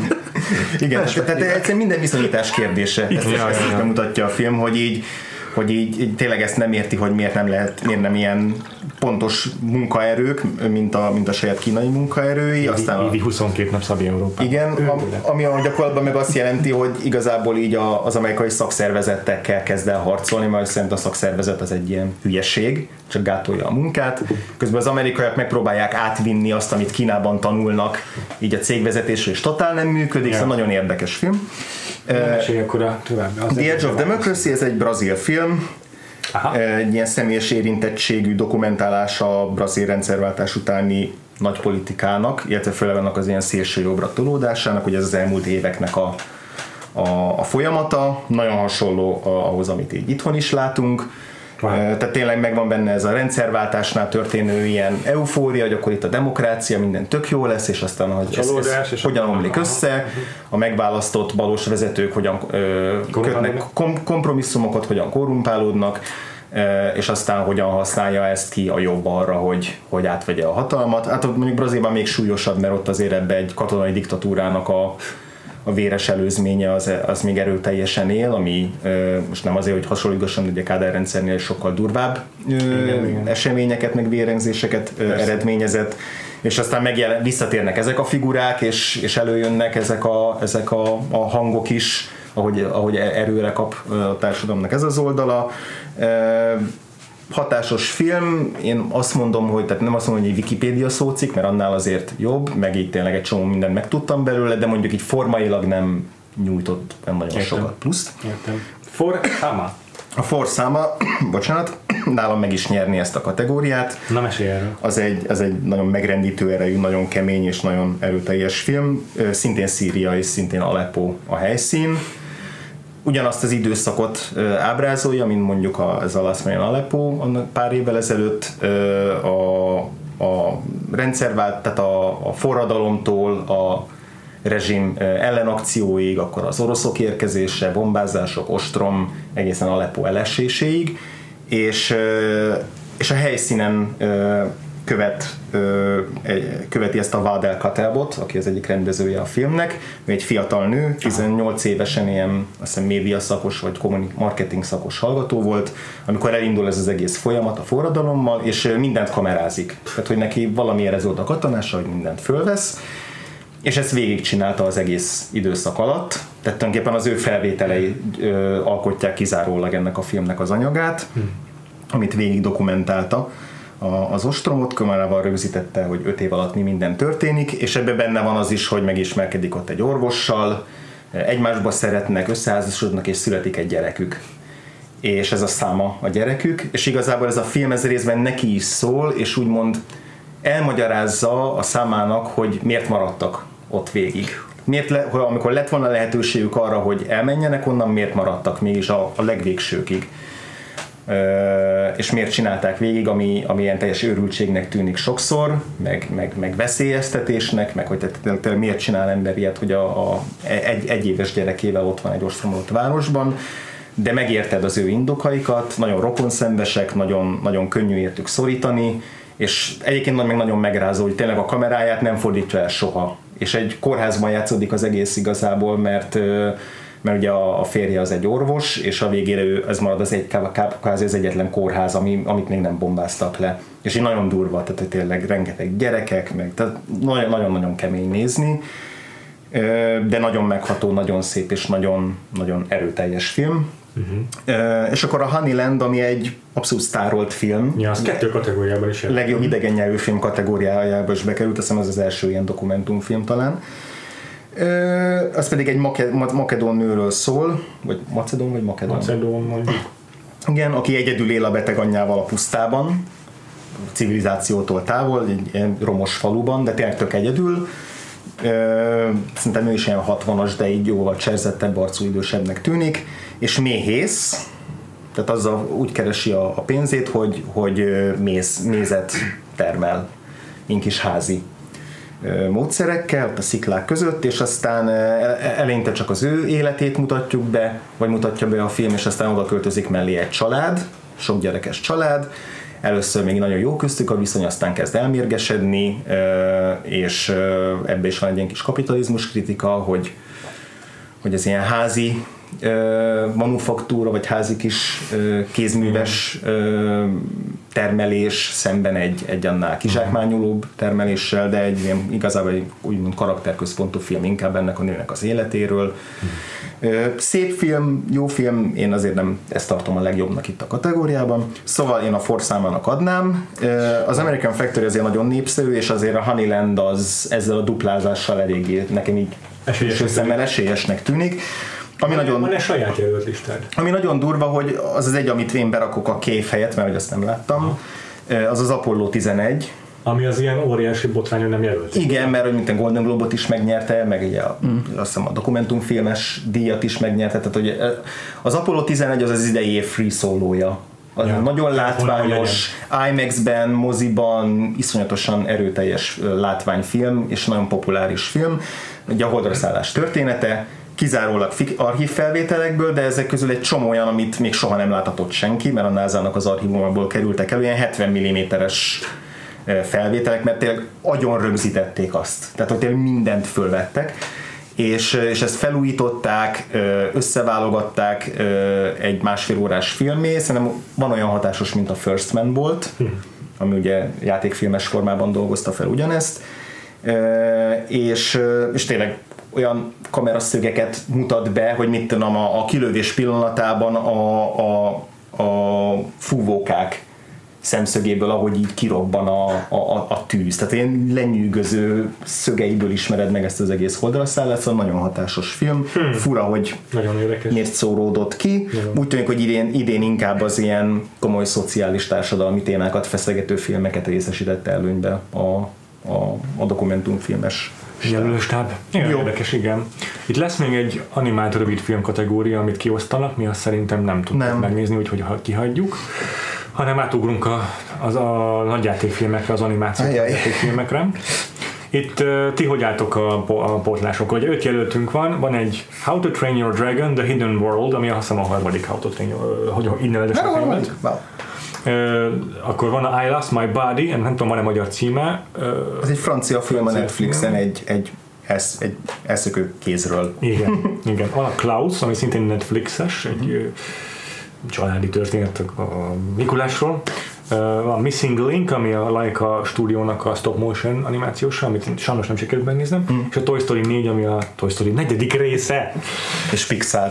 Pixar ugye? film, igen, igen. Aztán kell mutatni. Ja. Szóval én ebből láttam a Toy Story-t, meg a az így neved a sárkányodatot, és ennyi. Mm. De mindegyikre kíváncsi vagyok igazából, nem tudom. Hát Egyet többet láttál, mint én sajnos. Meg kettővel többet, mint én. Akkor erről nem akarok sem sokat beszélni. Nem. Szerintem egyébként még úgyis, hogy a, a Klausnak is elég nagy esélyt adnak az ilyen expertek, én úgyis a Toy Story-nak jósolom ezt a díjat. Ja, tipre abszolút Hát én igen. Igen, igen. Majd egyébként akkor, ha már tipp, akkor előző én szerintem is az American Factory, ugye. Nem, a Honeylandet jósolta az András. Inkább a Honeyland, de az American Factory is. Ja, akkor jó. Nekem, nekem csak Neked egy a- pusztán elolvasva dolgokat, nekem így az a tippem, Ja, a ja. Obama érintettség, meg az, hogy az a legamerikásabb. Ja, ja. Sztori, Jó. tehát valószínűleg relatable is. Jó. Azt elfelejtettük, igen, hogy megjósoljuk. Én okay. egyébként ott is, én is a Honeylandet jósolom. Annak annyira nem láttam egyiket sem. Jó. Szóval a Toy Story akkor itt hárma, mind a hárman azt mondjuk, hogy az fogja valószínűleg nyerni. Hát igen, igen, igen. Szoktak, animációsban szoktak meglepetések lenni néha, de azért azt is lehet tudni általában, hogy, hogy, hogy, hogyha van egy ilyen erősebb. Jó, én nem zárom ki teljesen mondjuk ezt az I Lost My Body-t sem, Aha. mint nemzetközi, Aha. de nem tudok róla eleget ahhoz, hogy így jósolgassak. Van itt egyébként saját jelöltetek pluszba? Nem, nincs. Nem is láttam, tehát ezt a kettőt láttam összesen animációs filmet, szóval nincsen. Nekem van Nem, egy, ez nekem van? van egy Na. darab, igen, ami rajta volt a shortlisten, tehát mármint azon, a, Igen. a, amikről a, beválogatták az ötöt. Ez a Primal, ami egy sorozat egyébként, a Gendi Tartakovskynak a, Tudom. a Adult Swim sorozata, viszont ezt így összevágták egy filmhosszúságú ö, darabba, és azt, azt, hmm. azt nevezték, és azt mondom, ott is volt a shortlisten. Hmm. Ez egy ősembernek és egy dinoszaurusznak a némiképp ö, ö, történelmi nem feltétlenül hiteles, de annál szórakoztatóbb Freddy és Bane. barátságáról szól, vagy inkább ilyen szortok barátság, mert hogy ezt egész jól kezeli, hogy így nem lesznek öribarik rögtön az első pillanatban, mert a ter- belső természetük az így eléggé ellentétes, nincs benne semmi dialógus, csak ilyen morgások, meg nyögések, meg, meg üvöltések, és ilyen full kinetikus, full akció, tehát mint tényleg, amit a Clone Wars-ban vagy a, a Samurai Jack-ben láttunk, azt így kimaxolja ebben a, a Tartakovsky. Én szerettem, de ennyi. Szuper. Átugratunk akkor a nemzetközi nagyjátékfilmre, ami az új neve az idegen nyelvű nagyjátékfilm kategóriának, de ugyanaz szerintem az összes kritériumot csak átnevezték magát a díjat. Jó. Ebben a már emlegetett Honeyland van itt, mint dokumentumfilm. Itt van a franciáktól a nyomorultaknak egy újabb adaptációja, ugye? Igen, de ez egy modern, tehát Modern. egy modern. A legtöbben a La N-re, ugye a Gyűlölet hmm. című filmhez hasonlítják. Oké, oké. Ennyit tudok róla. Ezt majd tavasszal mutatják be nálunk, azt hiszem márciusban a mozikban. Van egy lengyel film, a Corpus Christi. Hmm. Azt májusban mutatják, vagy júniusban. talán úristen. nálunk. Tehát tehát az is lesz majd egyszer. Itt is jelölték a Parasite-ot Koreából, Bon Joon-ho filmjét, Yep. és itt jelölték Pedro Almodóvar filmjét Spanyolországból a Fájdalom és Dicsőséget, uh-huh. aminek a főszereplője a már sokat emlegetett Antonio Banderas. Uh-huh. Ebből sem láttam semmit, kivéve a Parasite-ot. Ti? Nálam is egy nyelvű filmet, akkor gondolom látok, itt van azért a saját listátokon egy, egy, pár új Igen, film. igen. Én nekem sikerült megnéznem a Fájdalom és Dicsőséget, uh-huh. ezt mindenképp be akartam ö, iktatni. Uh-huh. Nagyon szép film, nagyon nagyon erőteljes, nagyon, még úgy is, hogy Almodóvartól az egy filmet láttam eddig életemben, amit együtt néztünk a Vagfoltban, az azt mondjuk az, az idegos számlás szélint. Ö, Vagy Azt hiszem, együtt láttuk, és sokat láttam én is, azt hiszem tőle, és ez a címe, igen. Igen. Teljes ideg összeopászélni, meg valami hasonló. Igen, mindig keverem a kaszeletisszel, mert az nagyon hasonló a címe.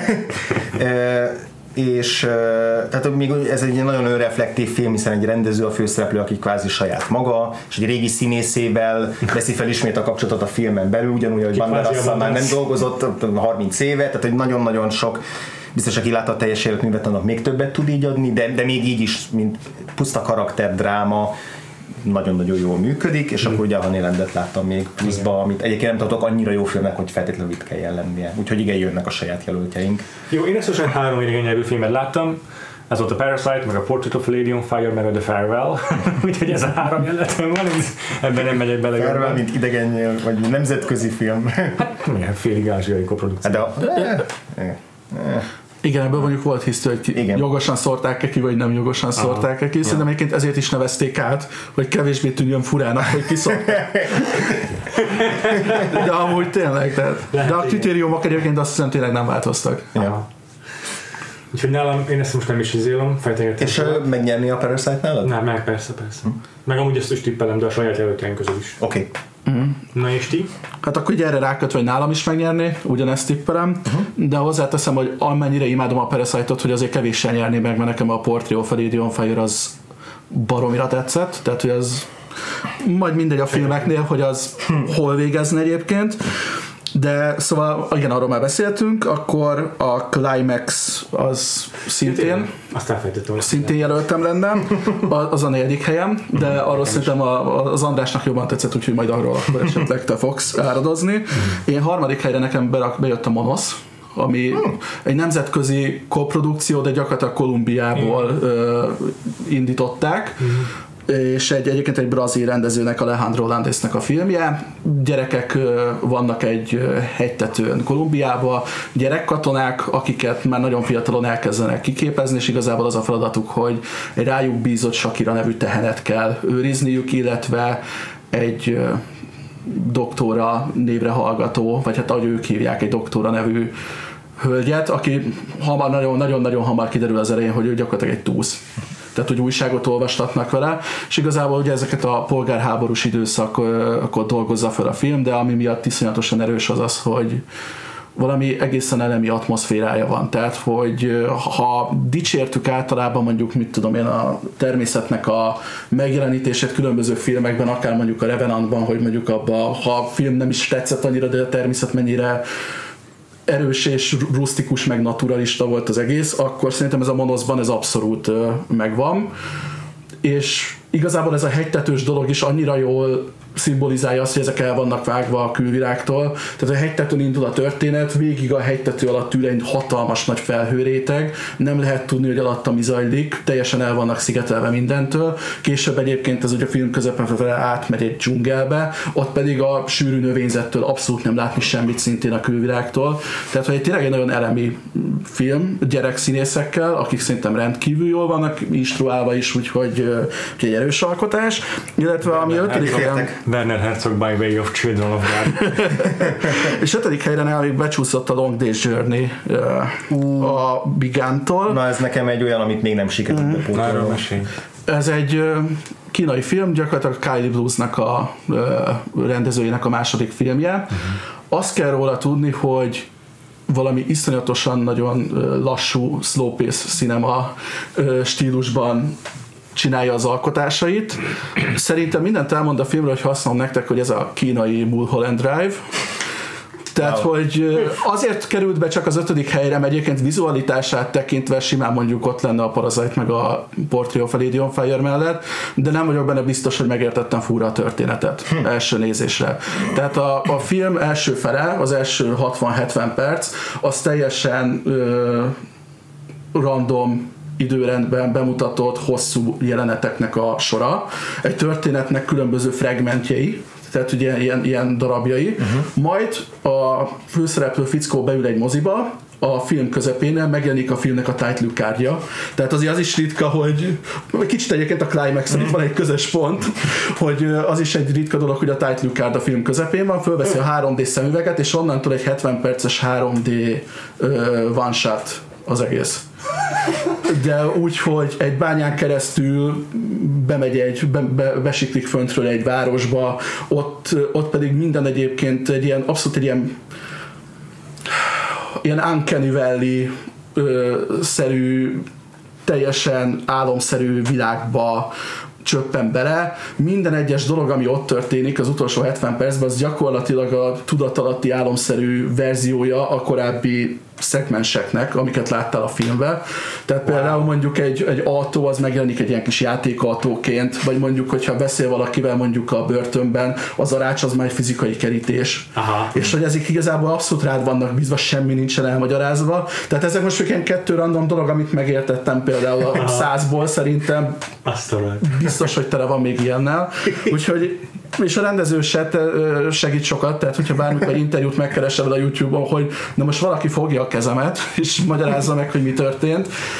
Nem, tehát ez egy olyan filmalkotás, hogy többször meg kell nézni, de egyébként vizuálisan nagyon-nagyon jó, sztoriban pedig valószínű könnyebb lesz másodjára, harmadjára megnézni, amikor már van egy erőéletet, tehát igazából önmaga a film lesz a mankó, hm. hogy másodjára meg tud ö, ezt igazából fogni magadnak. Hát. De egyébként egy nagyon jó film, de csak azért került hátrém.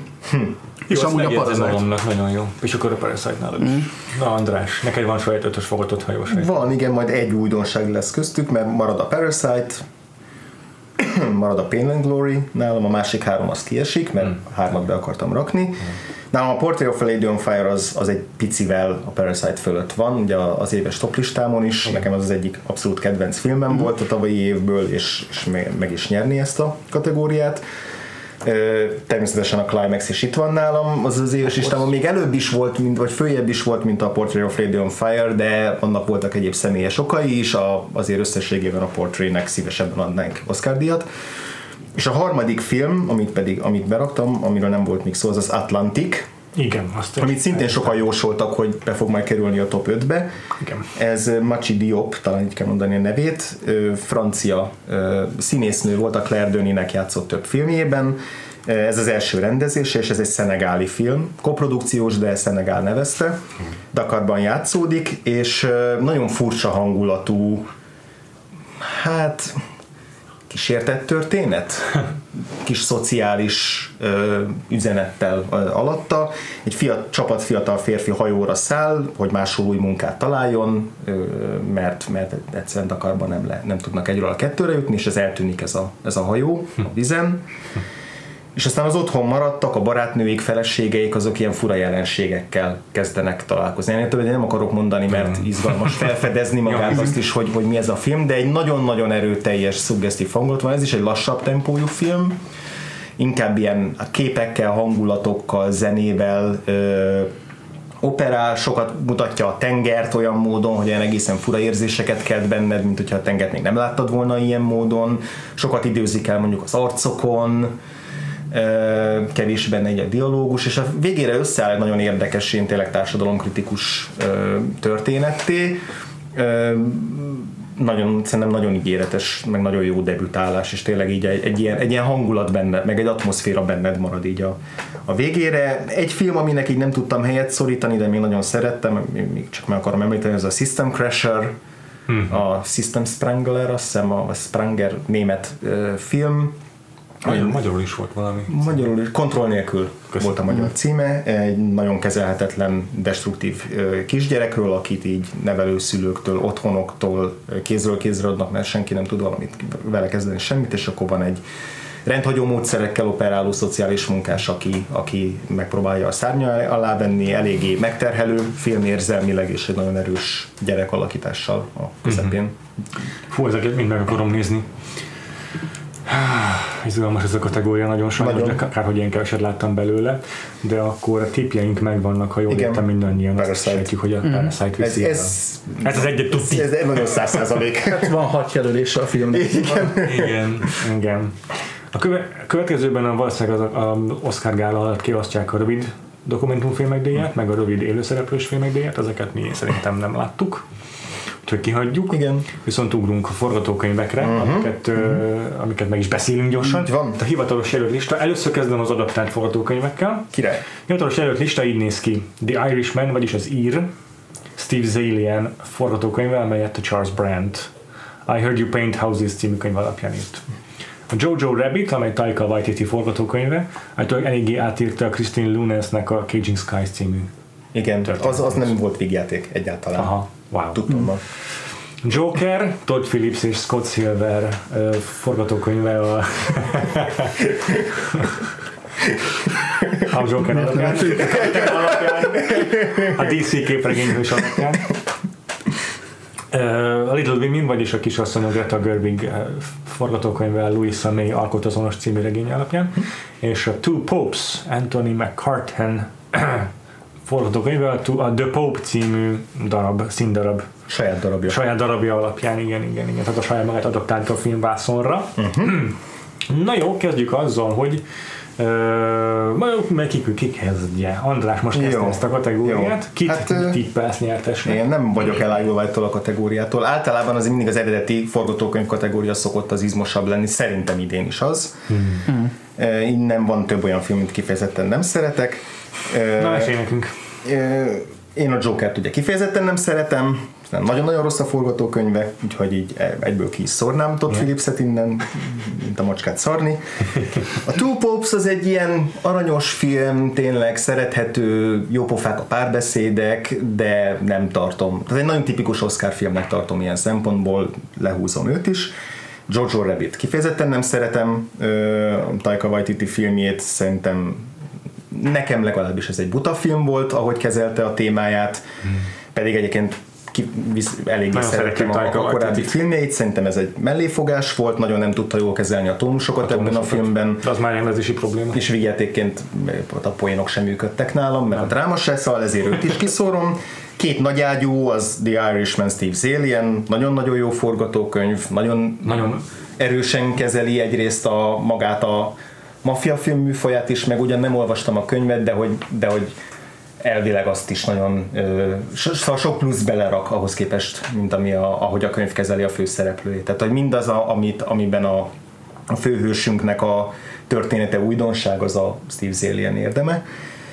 Nálam megnyerni a kisasszonyokkal Greta Gerwig, mert szerintem mesteri, a, mint adaptáció Igen. mesteri. Itt ugye ismerem, ha nem is a könyvet, mert azt még nem olvastam, de a 94-es filmet ismerem, ami azért elvileg el, elég hűen követi a, a könyvet és egy nagyon-nagyon okosan nyúl hozzá, egy er- erős szerkezeti váltással. És ez már a script szintjén létezett? Már a script szintjén létezett, teljesen átírja a hangsúlyokat, új dolgokat emel ki belőle, amiket eddig nem, plusz a film befejezésével is nagyon izgalmasan foglalja keretbe, meg, meg fogalmazza át azt, hogy, hogy hova fut ki ez a történet tök izgalmasan belerak egy csomó mindent, ami mondjuk a, a, az alkotnak a levelezésében volt benne, vagy egyéb műveiben, tehát hogy így, és mégis ugyanakkor, tehát hogy na, egyszerre nagyon hűséges, a kisasszonyok szerintem, mert megvan benne az, amit eddig láttunk, de közben mégis új. Igen. És ez szerintem egy nagyon erős teljesítmény. Nagyon megadja a, a létjogosultságát egy újabb adaptációnak, és, és igazából így fel is teszi a lécet, hogyha ez a minimum, hogy igen. adaptálni valamit. Igen, igen, igen. úgyhogy engem tényleg mind adaptáció abszolút lenyűgözött ez a, ez a film, ezért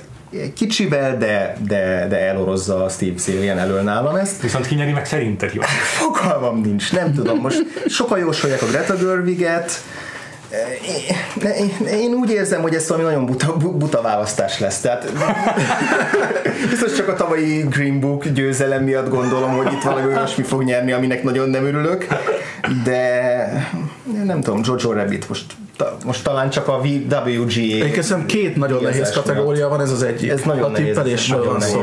Mert szerintem egyébként három ö, jelölt van, aki egyébként sanszos. Uh-huh. A Greta Gerwig, a Jojo Rabbit, és szerintem ha az Irishman valahol sanszos, akkor az ez. Talán. talán. Én, én, még mindig tartom, hogy 10-ből nulla, vagy nem tudom mennyi, hányra jelölték. Én, én, is arra tippelek, ugye ma reggel volt, hogy a Jojo Rabbit nyert. Igen. A, a WGA az írók. Igen. A, a kritikusoknál viszont a Greta Gerwig nyert, viszont az beszédes, hogy a rendezésre ugye nem jelölték a Greta Gerwiget. Bár Taika Waititi sem, tehát ez is igaz, ez is igaz. Szokták szeretni tehát a Jordan Peele is forgatókönyvet nyert a Get Out. Igen, igen, ez, igen. ez pont az a kategória szokott lenni, amit az a film nyer meg, amit más, másra nem is jelölt. De, az az eredeti. De ugye mindkettőre igaz igen. az, hogy rend, író, mindkettőre igaz az író rendező is. Igen. Ö, egyébként nekem még mindig az a tippem, hogy a Greta Gerwig nyeri. Uh-huh. Leírom, leírom. És, uh, és akkor gyorsan, a, ja, még te mondtad a saját? Én Tajkát lövöm be, de tehát több olyan kategória lesz, ahol direkt a pessimista tippet mondom, hogy annál jobban örüljek majd, amikor esetleg az nyer, akit én szeretnék. Nem szeretnék sokat csalódni. én mindig optimistán tippelek, akkor én elesőzöm, én, én a Greta Gerwigre tippeltem. Jó, jó. Ez jó. jó. És akkor gyorsan is mondom, hogy én kiket raknék be uh-huh. jó, saját jelöltjeim közül. Persze. Tehát akkor mondtam, hogy Jojo Rabbit, Joker és Two Pops kiesik nálam. Berakom az A Beautiful Day in the Neighborhoodot, mm-hmm. ugye ez a Fred Rogers film, amiről beszéltünk. Igen, jó. Egy újságcikk alapján, ugye? Igen, igen, van. Azt hiszem nem, nem írtak belőle könyvet. Ö, Újságcikk alapján, egy újságíróról is szól. Szerintem nagyon jó a forgatókönyve, bár nem a forgatókönyv az igazi erőssége annak a filmnek, de ezzel együtt jó. Meg az egy extra szitu szerintem, hogy egy újságcikkből Egyébként igen. Adaptálni Igen, valamit. úgyhogy szerintem egyébként ez, ez a, a hivatalosban is a hatodik helyezett, tehát hogy Valószínű. Hát, ja, ki tudja. Mert azért én sanszosnak tartom, hogy ott volt 6-7 környékén a, a The Report. aha, lehet, Szeretik lehet, ezt a forgatókönyvírót lehet, is, lehet, a- igen. Igen, Scott Frank talán Scott nem tudom, Frank. igen, de az, azt nem láttam azt a filmet, és akkor még két teljesen egyéni jelölt, az egyik a Glass, Shyamalannak az üveg című filmje, erről már sokszor beszéltünk a podcastban, hogy mindketten szeretjük ezt a filmet, nem mondom, hogy Oscar érdemes, de egyébként meg, hogyha azt Jó mondjuk, hogy a zsánerfilmeket ö, nem veszi figyelembe az Oscar, akkor én sem mondhatom azt, hogy nem Egyébként ez Oscaros. Oscaros Teljesen adó kérdés lesz, az miért adaptált? Mert minden loop vagyok azért. Minden folytatás. Minden folytatás. Igen. Jó. Tehát mondjuk a keresztapa kettőt is adaptálba jelölték annak. Ja, mert a alapján végül is ez egy ilyen WGA szabály is. Ja, igen. Oké. Úgyhogy, úgyhogy ezt szerintem illetve egy másik folytatás, megint csak John Wick Chapter 3 Parabellum. Én szeretem, ahogy a mitológiát kezeli ez a film. Szerintem miért ne? Legyen, legyen még egy akciófilm is a top 5-ben. Jó van. De szerintem nem erős ez a, ez a mező, én nem tudtam sok mindenből válogatni, Én sem. úgyhogy átadom nektek a szót. Cyclone. Figyelj, én nagyon rövid leszek, én nekem itt nincs öt jelöltem. Tehát Wow. a, a, azt tudom, hogy ugye lesz meg a, a John Wick 3 befért. Igen. Tehát, hogy itt, itt annyi, hogy nekem négy jelöltem van, a Beautiful Date azt én is jelöltem. Jó. Szerintem simán az a harmadik legjobb script. Nagyon Egyébként a, a Jokert meg a Two Popsot én kihúztam, uh-huh. viszont nekem negyedik helyre a Jojo Rabbit befért. Uh-huh. Én itt a hatalmas nagy ilyen poláris harcok között, hogy nagyon gyűlöljük a filmet, nagyon imádjuk a filmet. Hát már mint egy film Twitter, vagy így, nem, tudom, hogy, nem, tudom, nem tudom, hogy köztetek ez hogy van, de egyébként nekem egy ilyen, egy ilyen, ilyen decent kis hetes Aha. mire jött össze a, a, az egész alkotás. Én kicsit megbocsájtó vagyok a humorával szemben, mert én az egészet úgy fogom föl, hogy végig a kisfiúnak a povjából van írva az egész, tehát hogy neki a Hitler a Batman, a Hitler Jugend az Avengers, és ő be akar ebbe kerülni, a zsidók meg ugye a szupervilének ebben a, a sztoriban, és egyébként, hogy egy kicsit így állsz hozzá, akkor szerintem tök jól működik, hogy ő, ő gyakorlatilag ő háborúsdit akar játszani, meg amikor meg föl, fölveszi például a kezébe mondjuk a lábas tetőt, az nekem tökre Captain Amerika, tehát hogy ő, e- ebben őt föl ebben a mitológiába, és ő persze, hogy egyébként a, a, az, az ő nézőpontja az egészről az ennyire gyermek, de tehát nekem a, mm. egyébként a script tehát azért is vonakodtam, hogy most berakjam negyedik helyre, vagy nem, mert szerintem sokkal-sokkal erősebb lenne ez a film, hogyha nem lenne a képzeletbeli Hitler benne. Hmm. Tehát, hogy messze az a leggyengébb pontja, hogy a Taika beleírta magát. Én értem, hogy ez is egy kicsit olyan, hogy a kisfiúnak ezek a dogmatikus, káros tanokat valahogy vizualizáljuk egy ilyen kis komikus karakterbe. Kicsit olyan, mint hogy ez egy ilyen subconscious figura lenne ugye, ugye ilyen, ilyen, ilyen tudatalatti dolog, de egy, egyébként szerintem anélkül a többi részével nekem nincs, jó, ez is jó szívű vagyok vele, mert például Rebel Wilsonnal is van bajom. Több mindennel van bajom, de például a két gyereknek annyira istentelenül cuki a, a kapcsolata, hogy az viszont nagyon működik. Tehát, hogy ez, ez, ez a film szerintem tudna nagyon működni, hogyha egy picit bizonyos helyen visszább lenne belőle véve. Hmm. Szóval, amit te is az előbb bólogat, hogy a tónusok. Tehát, Igen. Hogy, Azt mondom, a rendezésnél biztos ki fogom emelni, de a skriptjével nekem is kevesebb a bajom a filmnek. Okay. Egyetértek Andrással, hogy nem mű- működnek igazán a poénok, viszont aláírtam azt is, amit Cyclone mond, hogy hogy a két gyereknek a kapcsolata, meg az ő párbeszédeik, azok szenzációs, azok nagyon Igen. jók, és az működik az a, az a, az a back and forth a két karakter között. Ö, meg, a- meg, a, meg a, meg a mm, a, a náci tisztek, a Hitler Jugend kiképző tisztjeinek is a poénja, meg az a, az a két karakter, az nekem tök jó, az, az egész jól A működik. Sam Rockwell Sam Rockwell, meg az a, Alfie ellen. Alfie ellen, köszönöm. Igen. És Steve Merchant is szerintem teljesen Igen, az, az egy, is egy fénypont volt az a... Igen. És igen, itt nálam inkább, inkább a rendezésen csúszik el a dolog, mert Mhm. mm-hmm. tonálisan ö, nem találja a helyét ez a film. Egyetértek, hogy Taika Waititi nem találtam meg a... Nem, nem ért igazán a szatirának ehhez a... Nem, de szerintem nem is szatíra, így ebben a formában. Az Ja. akar lenni, de, de nem Ja. az. Egyébként tudod, mi az érdekes? A, amit olvastam a könyvről, az alapján, ugye az egy drámai, drámaibb feldolgozása ennek a, ugyanennek az alaptörténetnek, és most csukja be a fülét, aki nem látta a filmet, picit spoilerezek a végéről. Jó. De ez adaptálás szempontjából tök érdekes, hogy ugye a, a filmnek a végén van egy pár perc, amikor már befejeződött a háború, vagy győztek a szövetségesek, és akkor a, a, a bújtatott zsidó lány főszereplő megkérdezi a, a főhőst, a, a Jojo-t, hogy, hogy, hogy mi történt, ki győzött, ki mehetnek-e, és akkor ő ott annyira fél attól, hogy majd elhagy, magára hagyja a lány, hogy hazudik neki és azt mondja, hogy, hogy, hogy győztek a, a, a nácik. És ez egy, nekem a film nagyon furcsa volt az a, az a, értettem, de nagyon fura volt itt tonálisan, és aztán egy pár perc van már ki is mennek, és akkor megmutatja, hogy valójában győztek, és akkor táncikálnak hmm. egyet. De, a, hát ez fel volt vezetve, hogy táncolnak. Nem tudom, csak egy mondat az, hogy nekem működött, majd nem akarja elveszteni. Tehát nekem, nekem ez a jelenet pont tetszett. Azt mondom, hogy én értem, csak itt azért hozom be a könyvet, hogy a könyvben ez egy jóval hosszabb szakasz, és egy jóval sötétebb szakasz, uh-huh. hogy mhm. még nem tudom, napokig vagy hetekig kvázi bezárva tartja, és így magához Fú. láncolja ezzel. Tehát, hogy ezért fura nekem a film, mert ez egy olyan súlyos döntés, hogy ugyan értem, de abba a fajta komikus, helyes, aranyos, gyerekes világba, ami a Jojo Rabbit mint film, abban nekem így tökre nem fért bele ez a gyors feloldással. Még se. Inkább, ezt, inkább ezt az egészet ki kellett volna hagyni belőle. Ez egyetértek egyébként, mert hogyha meghagyja olyan hosszan, hogy a könyv volt, akkor abszolút nem passzol a filmbe. Ja, ja. Akkor így, meg, így meg csak így tonálisan bicsaklik. Igen, igen, igen, igen. Na, az csak egy érdekes. Ez nagyon igaz, nagyon érdekes. Na jó, nálam maradt kettő jelölt a hivatalosból. Aha. Steve Zalian Irishmanje, meg a Greta Gerwig Little Women-je. Uh-huh. A Jojo Rabbit én is kiejtettem.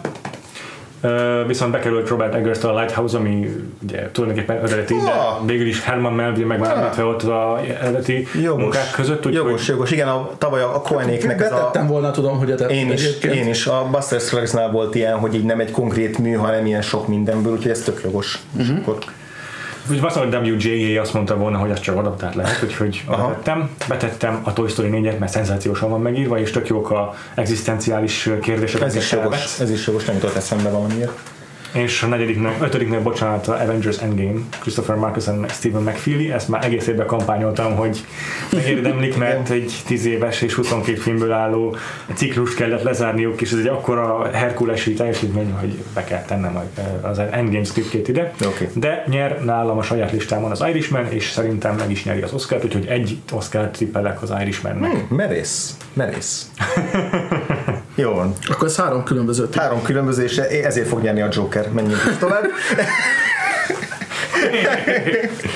Következő kategória, már nyilvánvaló, hogy az eredeti forgatókönyv lesz. Igen. Hivatalos jelölt lista így alakult. Knives Out, Ryan Johnson. Uh-huh. Mary Story, Noah Baumbach. 1917, vagyis 1917, Sam Mendes és Christy Wilson Cairns. Once Upon a Time in Hollywood, Quentin Tarantino és Parasite, Bong Joon-ho és Han Ji-won. Story by Bong Joon-ho. Uh-huh. Oké, okay. ez a lista viszont egész comb. Egész jó, igen. Egész jó. El is mondom, hogy én mit variáltam ezen. Oké. Okay. nem olyan sokat. Maradt a Parasite, uh-huh. maradt a Mary Story, uh-huh. és maradt a Tarantino script is viszont kiejtettem az 1917-et, és kiejtettem a Knives Out-ot is, pedig nagyon tetszett nekem a Knives Out, Aha. de mégis úgy éreztem, hogy már éveleje óta szurkoltam a Jordan Peele-től az Us-nak, úgyhogy behoztam, és, és, és ebben a kategóriában is betuszkoltam Ari Aster Midsommariát, mert az évedi kedvenc filmje számomra. De aztán most beszélsz először, nem? A, most az adásunk Igen, során. de nem utoljára. Igen. Már egy, egyedül ezért megbocsátott látható, hogy a Florence Pugh kiszortad a kisasszonyokért. Akkor erről a két filmről gyorsan párhuzamot. Jordan Peele ugye az Aston folytatta a Get Out-tal megkezdett horror ö, ö, forradalmasító karrierjét. Ö, ebben Lupita Nyong'ónak adott egy rettentő izgalmas szerepet, és egyébként egy ilyen doppelgengeres horrort csinált így a 80-as éveknek a doppelgengeres horrorja nyomán. Ö, legalább annyira agyas, mint a Get Out, de nem annyira ö, feszes az egésznek a felépítése, mint a Get Out, ezért nem hiszem, hogy meg fogja nyerni, vagy hát vagy pontosabban saját listámon nem fog nyerni, de, de mindenképpen akartam egy említést adni neki, mert rengeteg okosan elhelyezett setup és, és ügyesen lecsapott payoff van ebben a scriptben is, mert nagyon jó karaktereket ír. Jordan Peele jó humorral vegyíti megint csak a humort a horrorral, és ez, ez, a, ez a kettősség, ez, az, ez, a, ez az egyveleg, amikor egy belül egyszerre uh, feszengsz a félelemtől, és röhögsz fel kínorban, az, az, az csodálatosan működik jön nála. Ari Aster Midsommar is hasonló erényekkel rendelkezik, emellett pedig még attól izgi szerintem, hogy húz egy olyat, hogy a film legelején egy tragédiával kezd, amit aztán, ami aztán meghatározza a filmet egész végig, és hogyha ezt észben tartod, akkor, akkor sokkal jobban megérted a filmet. Mm. Uh, és egy barom érdekes a szerkezete emiatt a Midsommarnak. A Midsommar egyébként arról szól, hogy uh, egy csapat antropológus, hallgató elmegy Svédországba egy kis közösségbe, egy vallási közösségbe, ahol megfigyelnek egy, egy szertartást. Ez a Ilyen ünnepé, igen. Ünnepé, és maga a történet, bár eredeti forgatókönyv, de, de rengeteg ilyen kamúj mitológiai, meg valódi svéd mitológiai elemből épül fel, és áll össze egy ilyen hátborzongató szektista egyvelegi. Igen, ilyen folklór horror. Vagy folklór horror, így van, így van ez, ez a műfaj meghatározása Ari Aster filmjének. Nagyon okosnak tartottam a skriptet, meg a karaktereket is itt is, és, és ügyesen, ügyesen, nagyon ügyesen csinálja azt, hogy hú, hát nem tudom, erre van-e külön szó, de azt, hogy a, karakter, a, a szekta tagjai uh-huh. uh, hogyan hitetik el a saját jó indulatukat folyton az olyan érkező szereplőkkel. Uh-huh. És hogy így Hogyan altatják el a Igen, nézőként így megérted, hogy miért ö, nem rohannak innen fejvesztve azzal ezek a szereplők, mert mindig megvan a gyanú, hogy nem, ezek igazából tényleg tök jó emberek. Uh-huh. Én nagyon intelligensen tartottam a Midsommar scriptjét. Szupi. Ennek ellenére is nyer nálam, nyer, nyer nálam a saját listámon a Bong Joon-ho-tól a Parasite. és azt gondolom, hogy el is viszi az Oscárt, és nem nyer Tarantino-tól a wow. Time in Hollywood, wow. tartom az esélyesnek. Wow. Wow. Tehát wow. Ő, szerintem őt, őt hozzá ki esélyesnek a legtöbben, de szerintem a Parasite nyer. Aha. Na jó, ti jöttök, ki folytatja. Akkor folytatom én. Jó. Kezdem a, a végével, a tippeléssel. Én is a Parasite-nak adom ezt a díjat, mert, mert felgetegesen jó szerkezetileg, karakterdinamikailag, fordulatilag, tonálisan, mindenhogy. Tehát igen. ez perfekt, perfekt forgatókönyv. Abszolút.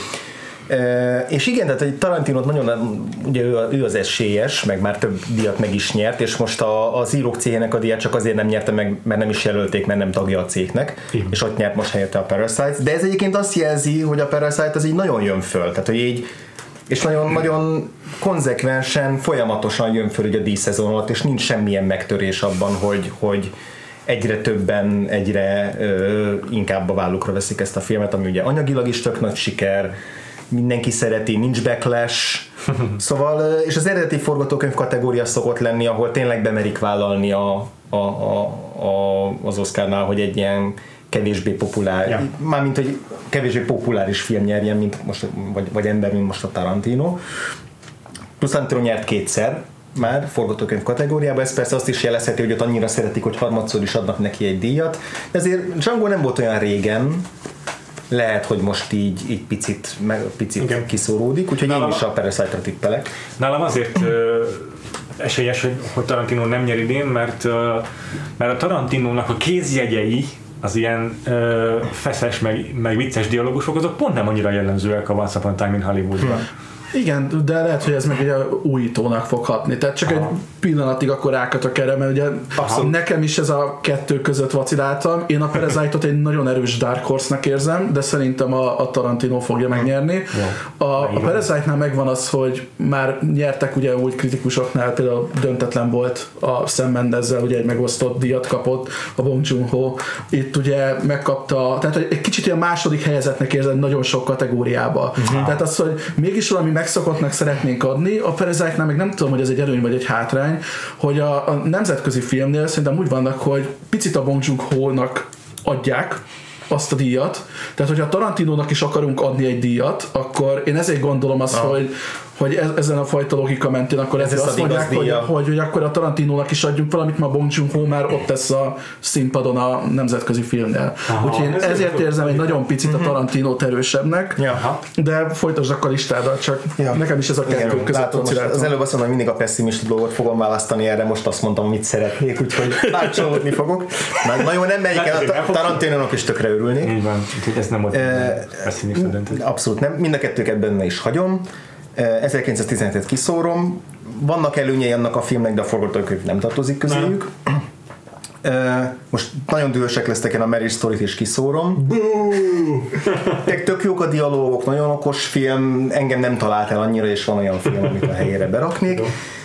Knives Out basszus eddig bent tartottam, de egyébként most, hogy mondtad, hogy kiszórtad, nálam is nagyon hírt, megrez, megrezdült a, a léc. Annak ellenére, nagyon örültem, amikor bekerült, mert hogy tök esélytelennek tartottam, vagy hát így nagyon... Igen, meg is beszéltük, hogy nem. Beszéltünk róla, igen, hogy ez így nagyon dark horse, és, és, tök, és azért hagyom bent igazából, mert hogy ez pont egy ilyen tök menő döntés, hogy egy krimi zsánert ben hagynak, és nem egy, nem egy komoly Oscar film, presztis film, Egyébként azért mondjuk el az előnyeit is. Igen, mert, mert hogy egyébként tök jó van megcsinálva a forgatókönyv, ez, egy, ez a klasszikus Agatha Christie fél detektív történeteknek egy picit modern kiforgatása. Igen, egyet van ezen az egész premisszán, plusz Igen. olyan karakterekkel paprikázza meg, akik így tényleg nagyon kiemelkedőek, egyediek mindegyik, rengeteg önállóan Igen. felismerhető és jó, jó, jól körülítható karaktere van. Igen, és jó játszik azzal is, hogy van benne egy mesterdetektív, Igen. egy tipikus Poirot jellegű mesterdetektív, de aztán igazából mégse ő lesz a főszereplő nagyon sokáig, hanem egy olyas valaki, aki nem szokott főszereplő lenni ezekbe a történetekbe,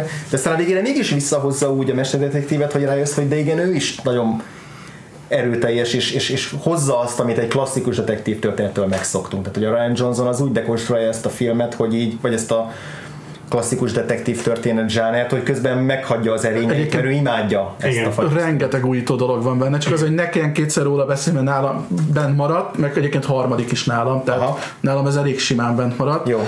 mert uh, teljesen megváltozta a dolgokat. Tehát például mondjuk a, a gyilkosságot az kvázi lelövi, Igen. viszonylag hamar a sztoriban. Én ez de... Nem, nem, nem, nem, ez csak azért mondom, hogy kvázi lelövi. Viszonylag hamar a sztoriban. És de szerintem egyébként minden erőnye az a scriptben benne van. Mm. Tehát egyébként nagyon sok erénye van a filmnek, de minden a scriptből indult. Tehát a, a remek karakterek, az, hogy a, a, a nővér négy különböző származással hangzik el a sztoriban, tehát hogy volt van az Paraguaytól kezdve Brazilon keresztül Mexikó, minden. minden igen. igen. tehát hogy iszonyú sok ilyen visszatérő kis poén van benne, és ez azért tetszik, mert egyébként pontosan ráment arra a mindsetre humorban, hogyha valaki ugye elkezdesz úgy filmet nézni, hogy figyelsz az apró részletekre, az elhangzó kis információkra, meg hogy ki kihez tartozik, mert, mert amúgy így nézel egy hudanit filmet, meg ki mm, akarod igen. találni. Igen. És ide vannak beleszorva a poénok. Tehát, hogy föltűnik-e neked az, hogy, hogy mit tudom én, hogy egyébként, hogy mekkora vetíté, vetítéseket csinál a család meg, hogy miket kamuzik. És ez nem csak az, hogy így vizuálisan rátesz egy lapáttal, de egyébként a karakterek szenzációsak, belevisz egy plusz vagy egy nagyon erős társadalomkritikát, ami nagyon Igen. aktuális. Igen, nagyon jó. Nagyon hasonló egyébként sok mindenben a Parasite-hoz, mert ugyanez az ilyen orami pontosságú ö, szerkezet. És hát nagyon jó idézhető sorok is vannak ebben a filmben. Abszolút. Meg hogy hatalmas humora van. Ja, hatalmas. Tehát, hogy az jó, jó, jó, és tényleg látszik minden színészen, hogy, hogy örül, hogy olyan szerepet kapott, amiben így boldogan lubickolhat, hogy ezek nem az ilyen nagyon nüanszos alakítások, de hogy ilyen tehát jó típusokat játszhatnak el. Szimpadias a film, de igen. ez jó, jó, jól áll ennek az nagyon, egésznek, jó, nagyon jó a kiállítása ennek a filmnek. Igen. Szóval akkor kettőt szórtam ki, 1917-es a Mary Story, és, és kettőt raktam be, de így is maradt egyébként több olyan, ami vérzett a szívem, hogy nem tud beférni. Amit beraktam, az egyik a Her Smell, yes.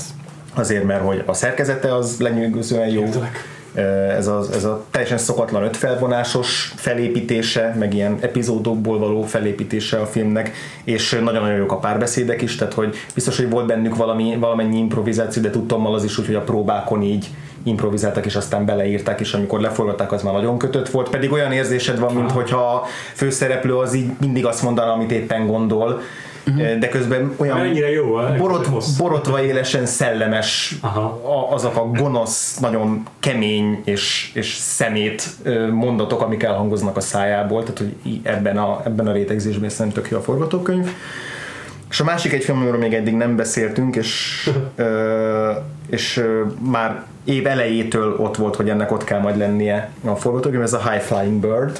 Ó, azt még mindig nem láttam, bakker. Én sem. Steven Soderbergh, Netflix. Igen. Szerintem teljesen rodar alatt elment ez a film. Ez egy kosárlabdázós film, ez egy olyan téma, ami engem abszolút hidegen hagyna.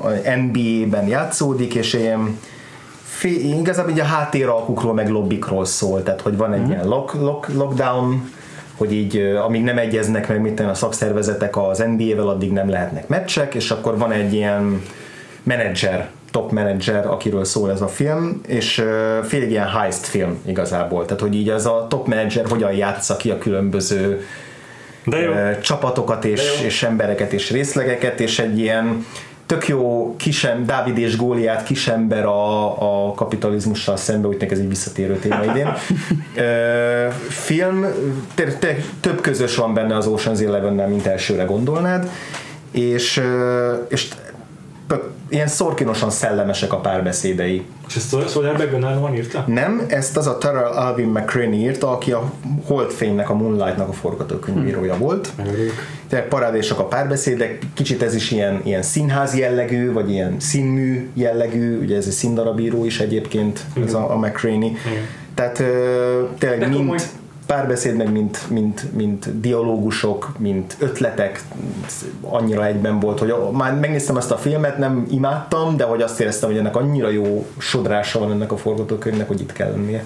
Hát ez szuper, köszönöm, hogy megemlítetted, mert High Flying Bird az, az, az nagyon csúnyán elment a radar alatt tényleg, de örülök, hogy Igen, azt én is vagyom végeztünk a forgatókönyvekkel, itt vagyunk már a rendezők. Nem, nem, nem, bár, bocs, de... Jaj, bocsánat, szállj. Jaj, semmi gond. Már végig. Nem, nem, nem. Nagyjából ugyanaz a sztori, mint Andrásnál, 1917, és elnézést, de a Mary sztori nekem is ugrott, tehát kellett két helyet csinálnom. Az egyik filmről már beszéltünk, én a Celine Sziamának a Portrait of a Lady on Fire-nek beraktam a forgatókönyv Nagyon jelölését is. Érte. Azt legjobb, röviden legjobban azt szeretem benne, hogy ez egy iszonyú effektív forgatókönyv nem szövegelnek benne nagyon sokat, iszonyúan precíz, tehát hogy nagyon-nagyon kevés benne a dialógus, de mindegyiknek súlya van. Aha. Tehát, hogy egy, nem tudok sajnos ettől szebb szót mondani rá, egy tök effektív forgatókönyv. Illetve, hát egy film, amiről még nem beszéltünk, nekem bekerült a Ronald Bronsteinnek és a Szabdi testvéreknek az James. a forgatókönyv kategóriába. Ugye Adam Sandler főszereplésével készült filmről van szó, amiben egy egy ékszerboltnak és ékszerkereskedőnek, meg mindenféle drága kövekkel kereskedő fickónak a sztoriát követhetjük gyakorlatilag végig, akinek az örébe szakad egy hatalmas opál Afrikából, és igazából ezzel akarja megcsinálni a szerencséjét, és emellett egyébként szerencsejáték függő, ez nagyon sok gondot okoz az életében, rendkívül sok már meglévő bonyodalmat hoz be a film, és szerintem ez, igazából ez az egyik legnagyobb erénye a scriptnek, hogy iszonyú sok szálon ömlik a probléma, meg szakadnak a kis deszkák a főszereplő alatt, és folyamatosan azon zsonglőrködik, hogy hogy jöjjön ki ebből, és amikor már-már elkapná mondjuk a szakadéknak a szélén a sziklát, hogy kiúzza magát, akkor még lejjebb löki magát, hogyha Igen. Ö, Igazából, tehát jó, nem akarok spoilerezni, inkább itt be is fejezem Igen. a mondatot, mert hogy nagyon érdekes végignézni a filmet. Töménytelen feszültség, tehát hogy nem is tudom, hogy élveztem egyszerre, de, de végig valami nagyon idegesített benne, ja. tehát hogy egy baromira nagyon-nagyon-nagyon feszült film, és szerintem ez a rendezésen kívül... A Hirschman is ilyen szerintem. Igen. Ne, nem biztos, hogy oda sorolnám, a mondjuk mit mondjuk Climax mellé, a Climax-et is volt kellemes nézni, egy legalább egy picit ez kellemes volt nézni. ja, nem azért, mert rossz film, nem, csak hogy az jobban kicsinálja az ember. Az Uncle James az egy szórakoztató film. Igen, ez, ez egy szórakoztató. Másabb, igen. igen. Gyomrosokat bevíve, ja, igen. Kanga, egy jó értelemben véve mocskos film. Netflixen megtekinthető, szerintem is érdemes. Yep. Ö, és tök jó, hogy mondtad, van még valami a listádon, amit, amit Nem, ez a kettő az új. És mindjárt nálad? Parasite. Parasite, of course. Az hibátlan az a script. Szerintem is egyetértek teljesen. És már csak behúzná az Oscárt. Akkor ugorhatunk a rendező kategóriára, így néz ki a hivatalos jelölt lista. Martin Scorsese az írért, Todd Phillips a Jokerért, Sam Mendes az 1917-ért, Quentin Tarantino a Once Upon a Time in Hollywoodért, vagyis ha volt egyszer egy Hollywoodért, és a Bong Joon-ho az élősködőkért, a Parasite-ért. Uh-huh. Jó, először is ki az, aki szerint nem a Sam Mendes nyeri az Oscar-t? Igen, megint az erős Dark Horse a Parasite nekem, tehát Igen. hogy ja. mindenki fejében szerintem ez a második helyezett, de Sam Mendes nyeri, tehát én is azt tippelem. Igen, tehát hogy itt az a kérdés, picit már ugye elő is, előre is vetítne a legjobb filmet, mindig nehéz beszélni külön erről a két kategóriáról, hogy lesz-e megint olyan, hogy mással rendező és más a film, vagy, vagy idén ugyanazt fogja kapni tök nehéz szerintem azt most megjósolni, annak ellenére, hogy az 1917 az egy ilyen nagyon egyértelműnek tűnő éllovasként így előre lovagolt most az elmúlt hetekben. Nagyon-nagyon sok díjat behozott, legjobb filmet és legjobb rendezést is. De mindenhol ott, tényleg a Parasite mindenhol ott van ilyen, ilyen, ilyen alatomos kis Dark Horse-ként. Hát ugye pont ez a meglepő, általában a, a ja nem az a legjobb film, semmi. ja, igen, szóval a legjobb rendezés azért, ha mondjuk az elmúlt éveket végignézzük, általában az olyan valaki szokta kapni, aki ilyen nagyon-nagyon látványos virtuózitásról tesz tanulbizonyságot. És ez sok volt ut- az utóbbi években, hogy megoszlott. És sok volt a legjobb rendezés, mint a legjobb filme. Sok volt, igen, és, és én ezért gondolom, hogy a Sam Mendes még mindig meg fogja kapni. Ennek ellenére? Ennek, hát, de hogy, de hogy tehát én azt mondom, hogy, az, hogy 1917 nyerni fog mind a két kategóriában. Aha, aha. És a, nem lesz most akkor Szerintem most nem lesz, mert hogy nekem mondjuk az Alfonso Cuarón féle Rómához, vagy a Gravityhez, vagy az Inaritu féle Revenanthez inkább hasonlít a, a Sam Mendesnek a teljesítménye, mint a Bong Joon-ho-é. Igen, mert jobban, jobban látható ez a, ez a fajta. Az effort. Igen, igen. Amit belerakott. Pedig aztán a Parasite-ban legalább annyi virtuozitás van, van abszolút, abszolút, igen, igen, igen. De te valóban látványosabb a Sam Mendes rendezése. Jó, én is ugyanezért sejtem, hogy ő fog nyerni. Hm. Ki kezdi a saját listájával? De akkor, ha már nálad a szó. Jó, rendben, oké. Okay. Nagyon, tehát ugye há, kettőt hagytam bent, Martin Scorsese és Bong Joon-ho-t. Úgyhogy Isten én négyet. Quentin tarantino is nagyon szeretem, uh-huh. a, a, a Once Upon a Time-ért nagyon jó, jónak tartom a, a, a rendezését. Sam Mendes tényleg szerintem ez egy erőfeszítés film, és nem rossz ezeket, film. Ezeket nem szereted így. Általában nem szeretem, igen, és nem rossz film az 1917, de nem is fantasztikusan jó. Todd Phillipset meg ugye hagyjuk és ezért beraktam három saját kedvencemet, és még sokkal több van egyébként a shortlistemen, tehát hogy, mm. hogy itt nagyon-nagyon sokan küzdenek, olyanok, mint a Jordan Peele, vagy a Safdie testvérek, akiket nagyon-nagyon szerettem, vagy az Alex Ross Perry, a Hearst Mellier, tehát ez minden került be. Beraktam Gaspar Noét, vagy Gaspar Noét a Climaxért, mégiscsak az egyik kedvenc filmem volt tavalyról, és így, ha már rendezői virtuózitás és ilyen agy XL dobós effort, akkor ez is oda kéne, hogy tartozzon, és ebben a kategóriában jobb, mint amit a Sam Mendes csinált. Jó. Aki meg is nyerné nálam, az Céline Sciamma a Portrait of a Lady on Fire-ért, mert amit Cycle is mondott a forgatókönyvről, azt szerintem a rendezésre is igaz, mm-hmm. hogy mhm. nagyon effektív és nagyon ökonomikus a rendezése, és tényleg a csendekkel, a kitartott képekkel, az annyira jól operál ez a film, hogy, hogy nem, nem ez a nagyon látványosan virtuóz valami, de közben meg még nagyon hatásosan. De tudatosan. Tehát nagyon tudatosan. Ez lehet, hogy később az operatőrnél visszajön, de egyébként, hogy úgy van a komponálva a képek, mint a festmények. Tehát, hogy Igen. jó, az más az a színskál, de ugye a rendezésben az ez egyfajta tudatosság, tehát, hogy megmondod, hogy mit szeretnél ebből. Igen, és egy olyan, olyan tényleg jó csendes, intim, szuggesztív világba húz téged be, és olyan alakításokat teremt a színészeivel. Tehát hogy tényleg ez, ez megint az, hogy a rendezőnek annyiféle feladata van, nem csak az, hogy látványilag jó legyen, hanem hogy színészileg egy tonálisan Persze. működjön, és szerintem mindent, minden nagyon-nagyon mm. erőteljesen húz be az a film, és akkor akit beraktam ötödiknek, akik nagyon sokan küzdöttek ezért, de én végül Mariel Hellert választottam a Beautiful Day in the Neighborhood mert szerintem annak a filmnek a rendezése nagyon-nagyon-nagyon nagy erőssége, és nagyon sokat tesz hozzá egy olyan forgatókönyvhez, ami lehetne egy klisésebb film is. dráma, vagy akár és, és mind az ilyen miniatűr érdekes megoldásokkal, amiket, amiket belerak az ilyen átvágó képekbe. Hogy itt ugye arról van szó, hogy a Fred Rogersnek a tévéműsornak a díszleteit átemeli a valóságba. Igen, annyi mindenre nem számítottam rendezésileg, ami több belevitt pluszba, vagy, vagy ahogy, ahogy a párbeszédes jeleneteket kezeli. Tehát, hogy egy párbeszédes jelenetet nagyon nehéz úgy felvenni, hogy, hogy izgalmas és újszerű legyen, és egy csomószor megcsinálja, hogy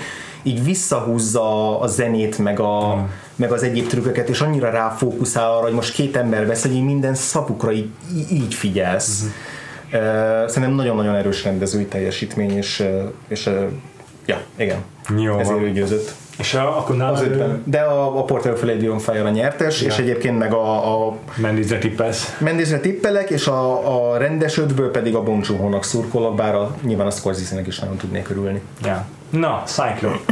Hát a rendes ötből igazából a Todd Phillipsen kívül majd hogy azt mondom, hogy mindenkinek örülök. Ennek ennyire a Sam Mendes-t én kiszortam, mm. én is. Mm. Kicsit ugyanazt érzem, ilyen, ilyen sport hasonlattal élve, hogy ez a, ez a game manager dolog, hogy nem a virtuózitás, hanem igazából, hogy ezt így fizikailag összerakni, ilyen logisztikailag. Kicsit úgy érzem nekem, az 1917 az egy baromi drága demórira Roger Deakinsnek. Tehát, hogy, hogy az minden róla szól. Tehát, hogy az az ő, ah. nekem az az ő filmje. Igen. Ez most lehet, hogy szép yeah. vagy nem szép, de nekem, nekem az abszolút így jött le. Úgyhogy a maradék két helyre a Portrait of a Fire nekem második helyen jött be, illetve nekem Greta Gerwig befért rendezésben, és mm. hozzáteszem, hogy ez a legelső dolog, hogy én a Little women találkoztam, hm. oda meg vissza vagyok érte, tehát én nem láttam semmelyik korábbi adaptációját Tekem. a regényt se, de hogy azt a fajta intenzív pörgés, tehát hogyha ugye pont a Portrait of a Lady on Fire-nek ilyen szempontból az ellentéte, hogy valami töménytelen mennyiségű sztorit, információt, párbeszédet tud belevinni olyan viszonylag kis, kis playtime-ba, mm. ami egyébként szerintem a Lady Bird-nél is kijött ez az előnye. Mm. Tehát, hogy az is egy, az egy majd, hogy nem 90 perces film volt, és döbbenetesen uh, tartalmas. Sok minden belefért, igen. Meg, meg a legjobb, legjobb pontokon, mondjuk ez lehet, hogy már script legjobb pontokon váltja a két idősávot. Millió egy színész van általában beltérben, nagyon jó a blocking, az, hogy ki merre mozog, tehát, hogy nem tudom, nekem, nekem de nyűgöző volt. Olyan sallangmentesnek tűnik, de igazából nekem pont itt jön ki az, hogy ugyanaz a kor, mint mondjuk a Lincoln volt, de hogy nekem ez extra, mert hogy él az egész film, nem tudok erre jó Sokkal frissebb. Nagyon meggyőztetek, én is lehúzom a Sam Mendes-t. Egyébként beszéljünk egy kicsit a Sam mendes mert amit elmondta a Cycle tökre egyetértek, és ezért húztam le végül szegény Misike sír a pelenkázás közben. Nem, nem örül, hogy Sam Mendes lehúztuk. Nagyon örül neki. szóval nekem a, én, én elismerem a hosszú távfutást is a rendezésben, tudjátok, nekem inelitus eset. Nagyon jó, én azért mondom, hogy én örülnék neki egyébként, annak is. Tehát nem sajnálom, ah, akkor ja. inkább ez a jó szó. Ja, ja, ja. Nekem amiatt, ami miatt most így lehúztam fejbe, mégiscsak az az, hogy sok jelenetében úgy éreztem a filmnek, hogy egy Call of Duty videójáték cutscene-jeit nézem. Tehát többen nézésem volt a filmben, mint egy videójáték, amikor így a, főszer, a kamera tényleg ott ül a néző, vagy a szereplők között, és, és így beszélgetnek a random megjelenő NPC karakterek, és így elmondják a következő mm. kampánynak a sztoriát előre neked, vagy ilyesmi. Ez jó. E, a hangulat ettől baromi erős, mert tényleg úgy érzed, hogy ott vagy a, mm. a kis katonák között, a közlegények között, meg a tízezesek között. De, de, de valahogy mm, el tudott emiatt veszíteni a film, ez a, ez a, mar, ez a markoló zé, ö, atmoszféra, ez így ettől mégiscsak ledobódott nála, így ledobott valahogyan. Uh-huh. Úgyhogy nem volt olyan erős a tonális kontrollja, mint amennyire kellett volna, vagy annyira ment, amennyire például Quentin Tarantino Quentin Tarantino-nál erős volt a tonális kontroll, ami uh-huh. ez a film azon állt vagy bukott, hogy meg tudja csinálni a Tarantino azt, hogy egy olyan filmet, amiben csak így lógnak egy a karakterek, végig feszült maradj, és végig izgul, izgalmas legyen nézni ezt a filmet. Hmm. Úgyhogy a Tarantino nálam abszolút ott van a, a saját jelölt listámon. Király. Uh, Scorsese azért van ott, mert a Steve Zaliennek a scriptjének a tézisét, a, a gangster életmű, életvitelnek a, a kilátástalanságát és, és értelmetlenségét azt maximálisan képes filmre vinni a Scorsese, és vezekel a korábbi filmjeinek a, a, a mafiózó glorifikálása miatt. És ez nem, nem csak mi találjuk ki, hallottam a Thomas maker kimondani ezeket a szavakat, hm. aki a vágója Scorsese-nek. Bon Joon-ho Parasite tényleg legalább akkora teljesítmény, mint a Sam Mendes, csak még megcsinálja azt is, hogy tonálisan egy elképesztő kontrollt birtokol a filmföldet, mert itt játszik a zsánerekkel folyamatosan, és egyszerre heist movie, egyszerre ilyen uh, átverős uh, Komédia. caper, és egyszerre thriller és horror. Úgyhogy minden pillanatban attól izéltem, hogy most milyen zsáner vár rám a következő jelenetben. Bármibe át tudott volna menni ez a film, és nem éreztem azt, hogy, hogy nem vagyok biztos kezekben. Hm. Mariel Hellerről köszönöm, hogy elmondtál mindent, amit el akartam mondani. Ott van nálam. Fantasztikus ez a rendezés, és a legérzékenyebb rendező, aki jelenleg dolgozik. Igen, igen. És nálam valahogy ennél a filmnél kattam be, mert a, ja. a Can You Ever Forgive Me, az tetszett, jó volt, ott inkább a forgatókönyvet éreztem erősnek, és nem láttam azt, hogy miért látnak olyan sokan benne olyan erős rendezést. A, a Diary of a Teenage Girl az, az, az az, az abszolút tetszett mindenhogy. Igen, igen, igen, igen. De ennél valahogy tényleg itt azt érzem, hogy úgyis ez rendezőként volt nagyon. Egyébként nálam is a hatodik hely volt. Tehát, hogy csak azért, hogy akkor ez egyetemesen tetszett mindenkinek. Igen. Ja. És nagyon jól összefoglaltad, hogy miért a párbeszédek mitől tartanak fogva folyamatosan mm, nagyon érzékenyen ábrázolja az egyébként csak felskiccelt uh, daddy issue-kat a Matthew Reese karakterével, de tényleg, tényleg uh, olyan okos, dönt, olyan okos döntései vannak, hogy mondjuk egy film vége felé egy jelenetben, ahol egy, egy sok ember van a képen, egy család, ö, ott, ott, ott, ott nem a, direkt nem spoilerezek, de hogy ott, ott, ott nem arra közelít rá egy búcsú jelenetnél, akire azt gondol mondjuk a főszereplőre, hanem egy fontos mellékszereplőre, mert hogy érzi, hogy ott, ott, ott az ő érzelmi pillanata a fontos. Tehát, hogy egy csomószor ilyen annyira tudatosan választ fókuszt a filmben. Szóval és akkor az ötödiknek betenném, betenném most, most mondja. Ja, azt hittem, hogy ő az egyetlen, akit beteszel. De akkor és lesz... akkor, a, ugye, amivel lehúztam a szemmel okay. részt, ezért beteszem én is Greta Gerwig, meggyőző, amit mondtatok, és egyébként is nála a hatodik helyen volt tulajdonképpen. Nem is kb. És még azt szeretném kiemelni az előbbi elmondottakhoz képest, hogy ez persze vágáson is, mert forgatókönyvben is múlik, de az egy rohadt fontos tulajdonsága ennek a konkrét kisasszonyok adaptációnak, hogy teljesen más hangvételt tud elérni azzal, hogy máshogy helyezi el egymás mm. mellé az időben a jeleneteket, és egyszerűen olyan melankóliát tud kölcsönözni egyes nagyon boldog jeleneteknek emiatt, amit még nem láttunk a kisasszonyoktól. Hát az az, hogy nekem ugye nem volt ez összehasonlítási lapon, de nekem az pedig iszonyú erős dolog volt például, hogy spoiler nélkül, mert lehet, hogy más se látta még, mm. hogy van mondjuk egy olyan karakter, aki meghal, de pont a, kettő, a, a duális időség miatt a következő életmában ott van. Yeah. És így nem érzed azt, hogy elvesztettél valakit a sztoriból, illetve az, hogy nagyon modern. Tehát, hogy azt tetszett nagyon, nekem, nagyon hogy, hogy nem, nem, nem tudok erre jobb szó, de egyszerűen tényleg nagyon aktuális, modern. Uh-huh. Uh, de, de nem, úgy, nem úgy, hogy így anakronisztikus. Nem, vagy, hogy egy másodpercig sem, de hogy valahogy ugye az egész viselkedés, hogy nem érzem azt, hogy most ő nagyon meg akarja mutatni, hogy ez egy múlt századi dolog. Meg hogy egy nagyon poros figurákat igen, nézel igen, valami igen. mauzóleumban. Tehát mindenki iszonyú relatable. Igen.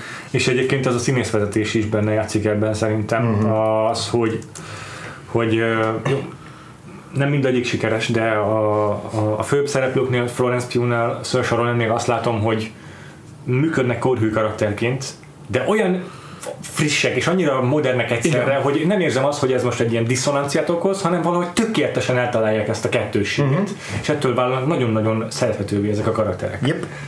Na, és az Greta Gerwignek egy, egy, egy brilliáns Abszolút. tulajdonsága. Úgyhogy végeztünk a rendezőkkel. Jó van tehát akkor szurkol, bocsánat, akkor mindenki Sam Mendes tippeli, de Bon Jovi-nak szurkol? Jól értem? Uh-huh. Jó. Igen. Mielőtt még a legjobb filmhez eljutunk, azért itt az Oscaron is ugye húzzák az időt egy kis színészi kategóriával. Úgyhogy legjobb, legjobb férfi főszereplővel folytatjuk egy ma. Egy kis ilyen érdektelenebb színészi kategória még hátra, amilyen... A legjobb férfi főszereplővel húzzuk az időt. Hát ugye, nem, nem tudom, valahogy az én fejemben a, a legjobb rendezés, meg a legjobb film számítanak a, a, a non plus után. Viszont az tök egyértelmű, hogy a színészek a legkönnyebben megérthető aspektusai a, a filmezésnek, és ezért ők vannak a legvégére téve, meg ők a leghangsúlyosabb díjak. Na, úgyhogy folytassuk a férfi főszereplővel. Okay. Antonio Banderas kapott egy jelölést a fájdalom és dicsőségért, amiben Salvador, Ma- Salvador Mallót, vagy Májót alakítja, nem tudom. Uh, Leonardo DiCaprio, Leonardo DiCaprio uh, volt egyszer egy Hollywoodban Rick fucking Dalton szerepében, jelölve lett. Adam Driver a Mary Storyért kapta meg a jelölését Charlie Barber szerepében, Joaquin Phoenix a Jokerben játsza Arthur Flecket, vagyis a Clown Prince of Crime-ot személy szerint, és Jonathan Price játsza a The Two Popes-ban az egyik címszereplőt, ez a, akkor még nem pápa Ferenc pápát. Igen, így van. Jó, én nem láttam a két pápát továbbra se, azóta se, hogy utána. Pedig már eltelt annyi idő, hogy megnézheted volna. És beszéltünk, hogy itt a két pápa. De mi a három pápa vagyunk. Egyébként Az. Oscar három pápája. Ellenben többit láttam, és, és nagyon nehéz. Vagy bocsánat, nem az Antonio Banderas láttam, igen, hülye vagyok. Úgyhogy nagyon nehéz lett volna bármelyiket is kiszórnom ezekből a hmm. szerepekből egyébként. Szerintem egyébként ez a legdurvább mezőny már, mint ahol a legtöbb Aha. olyan ember van, akinek ott kellene lennie. Akkor kezd is te. Jó, oké. Okay. Szóval Először is kit, kit, kit én, én, én alapvetően nagyon elégedett vagyok ezzel az ötös fogattal. Ha úgy vesszük, hogy olyan színészek, akiket szeretek, akkor maximálisan. Mert Jonathan Price? Mindegyiküket. Jonathan Price-nak a, a két pápával sikerült kikúrálni a The Wife beli alakítását, amit gyűlöltem, Hm. és ami iszonyatosan idegesített, és azt hogy nem akarok többet Jonathan Price alakítást látni. Ebben nagyon, ebben nagyon egyetért. ebben, ebben nagyon rokon szembes volt, és nagyon, nagyon jó alakítás. Tök. Tehát, hogy így tényleg ő a főszereplője ennek a filmnek, és szóval visszahozta a Price iránti rokon szembemet. Pro Price lett a podcast. Pro Price! E, illetve ugye Jokert nem szerettem, és én a Joaquin Phoenix alakítását se szerettem benne, de Joaquin Phoenixet meg nagyon szeretem, és nagyon jó a És nem köszönöm. jelölték soha. És nem, nem Nem kapott bocs. soha. Nem kapott el. soha. Jelölték már háromszor, de nem kapott soha. Jó. És, és imádom a köszönőbeszédeit, tök megható, tök jó, jó feje, hogy így a, Ja. mindenki másról beszél, csak magáról nem, mert így egyébként Nem nem, is nem, szereti ezt az egész hajcihőt, szóval neki is örülni fogok. E, Lényeg, ami lényeg, És hát várom a, vizét, a átadás, a diátadó utáni interjút, a panel interjút, amikor ilyen kérdéseket tesznek föl neki. Igen, és így Oké. hagyjatok már békén. Honnan merítettem, adjál meg. Szóval, hogy ez egy nagyon jó ötös fogat, tudnék egy másik nagyon jó ötös fogatot is gyártani, és gyakorlatilag majd, hogy nem gyártok is, mert hogy én egy valakit hagytam bent ebből az ötös fogatból, és az Antonio Banderas. Tehát én, ő is nyerné meg nálam. Varázslatos alakítás. Tényleg, én még soha nem láttam így Antonio Banderast. Ugye egy, egy ősszakállasodott verziója a Banderasnak, és egy olyan embert játszik, akit így minden létező testi nyavaja gyötör. Tehát tényleg így nem bír fölkelni, alig bír mozogni, fáj a feje, migrénye, minden baja van, és így, és így le a mozgása, teljesen már az az ilyen karizmatikus délcegizés spanyol amoroza, aminek megszoktuk, az így vissza van húzva, de közben meg egy, egy ugyanúgy benne van a karizmája, a, a, és, és minden egyes partnerével nagyon jó ebben a filmben, tehát tényleg így varázslatos. De mondom, hogy én mindenki mást is szerettem a kategóriából, csak van, akiket jobban szerettem. Ö, Gyorsan el is sorolom őket. De akkor ezek szerint azt te amúgy is Banderasnak szurkolnál. Igen, én, én neki szurkolok, és De én, mindannyian tudjuk, hogy Joaquin Phoenix nyer. benne. Abszolút, így van, így van, ez teljesen egyértelmű. Én már annak nagyon örülök, hogy Banderas egyáltalán befért Hát ja, ezzel a filmmel, mert nem volt száz százalék soha. Én, én láthatatlanban örülök a jelölésének, mert, mert tényleg nagyon szeretem a Igen. Banderast. Akiket beválogattam, Christian Bale, Ford versus Ferrari, Nagyon jó. nagyon szerettem, tehát, hogy, és nagyon örülök, hogy végre nem egy Nagyon olyan jó. alakítás, amiben nagyon elmaszkírozza magát, meg nagyon átváltozik. Ebben is van azért egy pici ebből, mert akcentus, meg ilyesmi. De szerintem az az eredeti Valamennyire hasonló, igen, hasonló. valamennyire nagyon hasonló az eredetihez. De de az a hogy- testtartásában mindenében van igen, igen, tehát megint azért picit, picit más, mint, mint a rendes Christian Bale, de hogy egy annyira megnyerő és annyira lehengerlő ebben a filmben, és annyira szeretem ezt a formáját látni a Christian bale És jól áll neki a komikus oldal. nagyon jól áll neki a komikus oldal, és uh, Matt Damon is tök jó a filmben, főleg a film vége felé, ahol a drámai uh, részét jobban ki tudja domborítani, de hogy, de hogy nálam a Christian Bale vitte el ezt a filmet maximálisan. Nekem az az érdekes ebben a filmben, hogy pont az el- előző filmében a ö, rendezőnek, a, A Vice-ból a... a rendezőnek, Ja igen, a James, James Mangold. James Mangoldnak pont az azt emeltem ki, meg azt szerettem rettenetesen, hogy mennyire naturalista minden alakítás, és ilyen szívbe markolóan yeah. őszintén. A Loganről beszélünk. A Loganben. Itt meg szerintem mindenki nagyon kimódolt, és egy ilyen egyértelműen egy szimpadias mm. játékot játszik mindenki, de kurvára passzol ehhez uh-huh. a filmhez.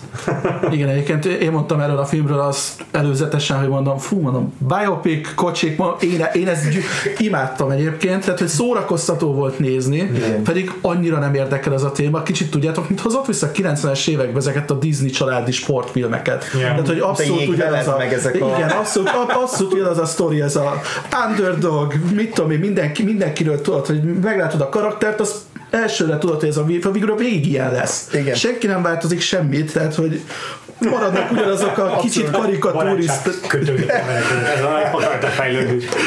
De igazából már ez is volt, hogy nem barátok. Tehát, hogy annyira, igen, igen, igen, kvázi. Igen. kvázi. Szerintem majd a legjobb izé kifilmnek kibeszéljük. Abszolút, abszolút, igen. Christian Bale imádtam ebbe a filmbe. Aha. Néha rezgett a léz, hogy, hogy, hogy beválogassam, de, de tényleg nagyon Jó. André Holland, High Flying Bird, uh-huh. már meséltem a forgatókönyvről. André Hollandet meg imádjuk. André Hollandet imádjuk a Moonlightból, vagy a The Nick-ből, uh-huh. a, a Soderbergh sorozat. Uh-huh. Yeah. É, és itt ugye Soderbergh visszahozta, szerintem ennek egy ilyen sztárcsináló alakításnak kéne lennie, tehát tényleg annyira, mi Denzel Washingtontól szoktunk meg ilyen karizmatikus karaktereket, van egy első jelenet, egy párbeszédes jelenet, ahol mondom bejön, mint top manager, és így leiskolázza az ügyfelét, hogy miért vagy ilyen hülye, hogy elcseszed az életed meg a karriered, és a párbeszéd végére rájövünk a, a szituációval meg a viselkedésre, hogy igazából ő ezt eladja, hogy ő egy top menedzser, de valójában így, így, így nagyon padló alatt van, és nagyon, nagyon küzdenie kell azért, hogy fennmaradjon a, megtartsa az ügyfeleit, meg hogy egyáltalán talpon maradjon. És ez tök jó, hogy így színészileg nagyon jól tudja előhozni, hogy neki, neki el kell adnia magát kifelé, de közben folyam egy ilyen igazi underdog figura, szóval nagyon-nagyon szerettem. Keanu Reeves John Wick 3 Chapter 3 Parabellum hogy ugye, el kellene ismerni a fizikai alakításokat is, mint egy Tom Cruise-nál mondjuk a Mission Impossible filmeknél. Ez nálam egy picit hasonló, mint amit a... És de mezzeg a Leonardo DiCaprio-t, azt pocskolni jártad az origós cikket már Revenantnál. Abszolút, az egy erőfeszítés volt, az nem egy fizikai alakítás. Eh, jó, igen. Én azért számolom már két Oscar-t így jelölt film a John Wick 3. Lehet, hogy nem, nem csak kettő.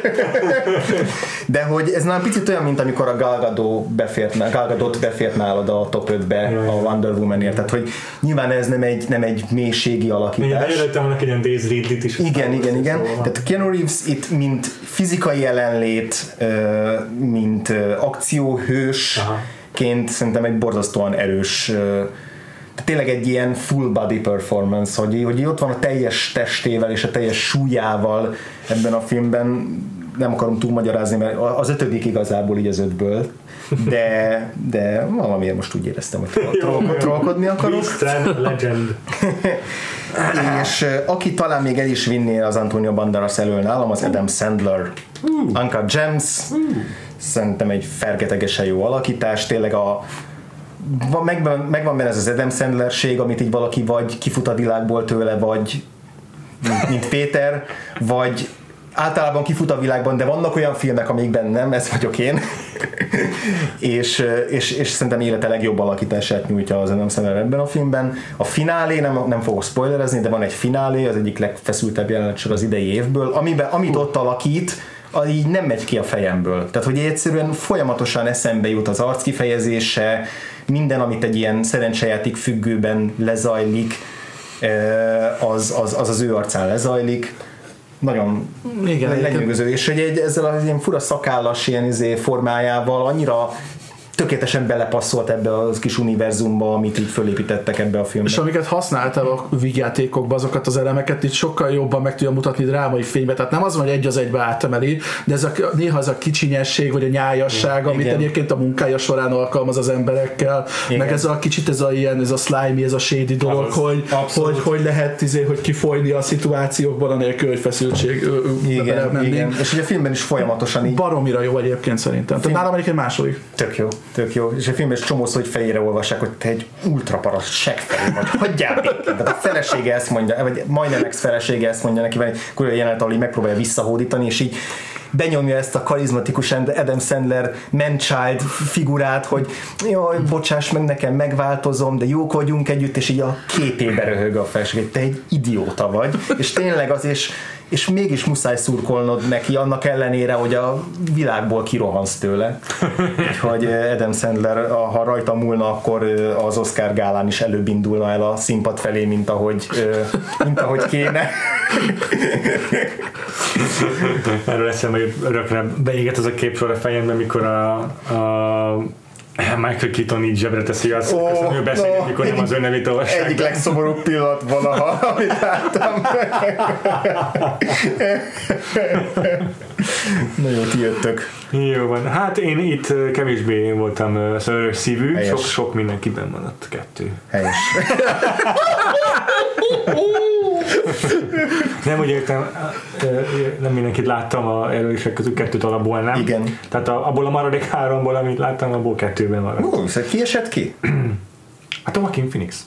Hát hol Hoppá. Én azt hittem, hogy őt azért szereted annyira abban a filmben, hogy bent tartod. De örülök, örülök, hogy... Miért találtam a Masterben, és tudom, hogy mivel mennyivel többre képes, és hmm. mennyivel jobban egy, egy sokkal érdekesebb karakter tud sokan több nüanszal megformálni hasonló eszközökkel, azóta nem annyira szeretem a Jokerben. Uh-huh. Helyette viszont az akkor bemaradt a Leonardo DiCaprio a Once Upon a Time in Hollywoodért, és bemaradt Adam Driver a Mary Storyért, és amúgy minden másért ebből az évből. Mm. És ki nyerné nálad? Leonardo DiCaprio nálam abszolút all-time izé, karrier betetőző alakítás volt, ez is meg is nyeri nálam ezért. De nem, tehát szerintem a Joaquin Phoenix nyer, csak én Leonardo DiCaprio-nak szurkolok. Világos. Um, Robert De Niro évek után nem volt ilyen formában. Abszolút. Az Irishmanben, úgyhogy én, én őt meghasott a szívem ezért a karakterért. Uh-huh. Nagyon voltak olyan érzelmek pillanatai, hogy így elfogadom az érvelést, hogy esetleg azért nem jelölték, mert hogy már megint egy mafiózót játszik, de ez egy teljesen, teljesen más. más. Teljesen más. Akkor a szomorú, szomorú, egy ilyen mezőnyből nem csodálom, hogy kilógott, de szomorú vagyok, hogy nincs itt a Dolomite is my name a Eddie Murphy. Yes, igen. Karizmatikus, lehengerlő, Eddie Murphy 100% csúcson, nagyon-nagyon-nagyon jó, és Eddie Murphy, hogyha csak saját magát ugyanazt a szintet hozza, mint a fénykorában, akkor is fantasztikus. Igen. És akkor még ott van utoljára ötödiknek uh, Teron Edgerton a Rocketman címszerepéért. Hoppá mert megtanult énekelni, elénekli saját magától Elton John számait, fizikai az az alakítás tele van, tele van tényleg te, teljes testbedobással, és mégis szerethető, még ugyanakkor lehengerlően karizmatikus is egyszerre. Minden, amit szeretünk volna, hogy Rami Malek legyen a Bohemian Rhapsody-ban. Oké. Okay. Nice. Mm. én is kettőt hagytam bent. Joaquin Phoenix nálam is éppen kiesett. Mm. Hozzáteszem, ilyen életműdíjnak tökéletesen elfogadom, ja. de egyébként én kicsit rajta is azt érzem, hogy mint hogyha frusztrálná, hogy pont ezért srácok, tehát hogy de, de, de néha komolyan, tehát hogy szerintem egyébként is egy nagyon önzetlen figura, de szerintem ez is picit benne van abban, hogy a többieket dicséri. A másik, aki benne maradt egyébként Adam Driver, akinek szurkolok is, és nálam egyébként a saját listámból is ő nyerné. Wow. Tehát, hogy nekem a Merit Story-nak a talán a legerősebb pontja volt. Uh-huh Egyébként is szerintem a korosztályában szerintem most az egyik legjobb színész. Fantasztikusan jó. Ez szerintem egy olyan szerep, amiért egyébként nyugodtan oda lehetne neki adni a, díjat, és egy, egy ilyen szép karrierpont is lehetne. Uh-huh. DiCaprio-t is bent tartottam mellette. Király. Illetve Adam Sandler elhangzott, mint jelölt, és van két olyan jelöltem, amiket még egyik sem mondott, az egyik Robert Pattinson a Lighthouse-ból, úgyhogy én onnan mindkét karaktert beraktam, mert ez, ez a film azért nagyjából rajtuk át vagy bukott, baromi sokat fejlődött egyébként. Most már a Twilight az már egy ilyen mém, hogy, hogy a Pattinson azóta, hogy megtanult színészkedni, de egyébként például azért már a vele készülő Batman filmet is tökre várom, yeah, hogy, hogy mit fog tudni belőle kihozni. Yeah. És hát az ötödik az a, az én John Wickham, a, az én poárom Benoit Blanc. Úgyhogy Daniel, Daniel Craig-et én beraktam. Nagyon jó. Az az akcentus, amilyen humorja van. Tehát, hogy én, én, utoljára a Logan Lucky-ba szerettem ennyire, szerintem ezerszer jobban állnak neki ezek a szerepek, mint James Bond. Nagyon nem is akarom ezt túlmagyarázni, egyszerűen meg kell nézni, és egy tünemény a figura. A fináléban fantasztikus. Igen. A, a klasszik nagy monológ, ahogy egy detektívnek be kell fejeznie egy detektív történetet, ott így. És engem. minden, ami a fánkokról. szóval. ja, tök jó, örülök.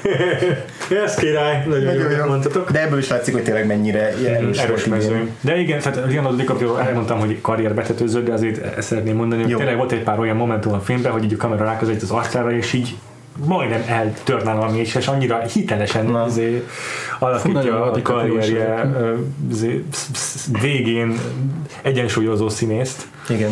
Meg hát az a, az a félig meddig improvizált kirohanása a lakókocsijában, amikor próbálja összeszedni magát egy ilyen mérföldkő jelentőségű jelenet kedvéért, hogy abban tudjon színészkedni, úgy, ahogy elvárják tőle, az, az is. Amire az már csak neki mérföldkő, mert hogy ja, tényleg. Igen. Ugye egyébként Igen. Egy sorozat, egy, De egy epizódja. az, hogy itt is a tonális kontroll, hogy ebben a filmben megfér egymás mellett ez a DiCaprio is, aki egy ilyen, akinek érzem, érzem a drámáját, mint mm. színész, megfér benne az a DiCaprio, aki, akit így kiröhögsz, hogy mennyire nyomorult azért feltörekedni próbáló kiégett senki, és megfér az is, aki Hessel az úszómedencéjében uh, koktélt szopogtatva és énekelve van és, és kiosztja a randalírozókat. Igen. Köntös, vizé, köntösben és mamuszban és egy ilyen blender a kezében. Igen. És ehhez képest már tényleg csak morzsa az összes kis filmbeszúrás, amiben belerakták, ja. hogy milyen lett volna, ha Igen. ő alakítja azokat a szerepeket. Igen, igen, igen. Nagyon jó. Jó. Legjobb női főszereplő kategóriához értünk. Halljuk az ötöst. Cynthia Erivo, a Harriet című filmben alakítja Harriet Tubman, erről nem beszéltünk, mert ez egy jelölése van a filmnek, ez egy ö, való időgész történet, egy életrajzi film. Ö, mit mondjuk el róla? Ez egy, egy, rabszolga, volt rabszolga, aki megszűnik, és utána igen. segít rabszolgákat menteni. Igen, igen, igen. Scarlett Johansson a Mary Story-ban játsza Nicole Barber, vagyis a Adam Driver által játszott Charlie Barber feleségét, a soon to be ex feleségét. Yep. Saoirse Ronan a Little Women-ben játsza John Marchot, a főszereplőt, Charlie Theron a Bombshell-ben játsza Megin Kelly-t, aki a Fox News-nak volt egy műsorvezetője évekig. Uh-huh. Sőnét Szelvéger a Judy-ban játsza Judy, Judy Garlandot, tehát itt egészen sok a valós személyen személy. alapuló, igen. igen. Ahogy egyébként általában lenni, lenni is szokott, vagy hát gyakran. Sőt, aki nem valós személyen alapul, az is tulajdonképpen valós személy által ihletett, mert a John March az nagyjából a Mary Louise alkot uh, saját karakter szerintem. Igen, igen. És a Nicole Barber meg valós, nagyon sok, sok, sok, sok, sok meg mindenben hajaz a Noah. Jennifer Jason Lee-re. Ex-feleségére, igen, igen. igen. Szóval majdnem mindenki egy adott hát alakítás igazán. Jó, kezdte akkor most. Én kezdjem, jó, yes. nem, nem láttam a Harrietet, viszont minden mást igen. Okay. Sokáig ben volt nálam René Zellweger mert hogy attól függetlenül, hogy a Julie nem szerette még az azt a filmet, attól uh-huh. függetlenül el kell ismerni az, az alakítást. René Zellweger amúgy is ö, régóta nem kapott Oscárt, és, ö, és tökre megértem, hogy azért meg fogja nyerni, ugyanúgy, mint a Laura Dern, ez egy ilyen életműdíjegyben, vagy nem is tudom, egy ilyen teljesítmény arányos díj. Csak még tök érdekes, hogy egyszer már kapott egy ilyen életmű Oscárt. Ez igaz. De most, ugye... most olyan a kampány, mint a, mint a Glenn Close-nál. Úgyhogy lehet, hogy én egyébként arra, sőt, bocs, igen, megbeszéltük, hogy itt a Renének már le van osztva, igen. minden megnyert, de szerintem idén ő lesz az, aki a Glenn Close-t húz, és akár csak tavaly Olivia Colman behozott egy váratlan díjat, yep. itt most szerintem, szerintem Scarlett Johansson megnyeri előle. Nekem is ez a tippem. Mm. Nálam most megmarad ez a sötétlő kat, ö, kategória, de egyébként nekem is jó a második tippem. Én szerintem, én, én, ha rögzíted a dolgokat, akkor én a René Zellweger mellett kitart. Már látom, hogy a Szákló e, meg fogja nyerni ezt a tippeldét. De egyébként tökre boldog leszek, hogyha nem. Yeah. Tehát nekem meg ez a stratégiám, hogy vagy a játékot nyerem meg, vagy örülök az Oscarról. Visszatérve akkor a, Igen. a, a, tehát a Scarlett Johansson egyébként is szurkolok, mert szerintem neki is karriervetető az alakítás. Tény, hogy szerintem a filmben erősebb Adam Driver, és Noah Baumbach is valószínűleg favorizálta. Mm, de, de attól függetlenül a, a, az érzelmi kitörései, minden olyan eszközöket mutat meg, amiket még nem láttam a Scarlett Johansson-tól, tehát nekem ennél is, ezért is sokkal jobb ez az alakítás, mint amit a Jojo Rabbitben nyújtott. Uh-huh. Um, ezen kívül itt van a, a, ezen kívül gyakorlatilag aztán mindenkit lecseréltem. Uh-huh. behúztam, bocsánat, behúztam a, a Saoirse ronan én is, mert amit elmondtam az imént a Gerwignél, hogy a színészvezetésben mennyire fontos volt, az külön értékelni szeretném Saoirse ronan aki egyszerre modern és egyszerre autentikusan korhű.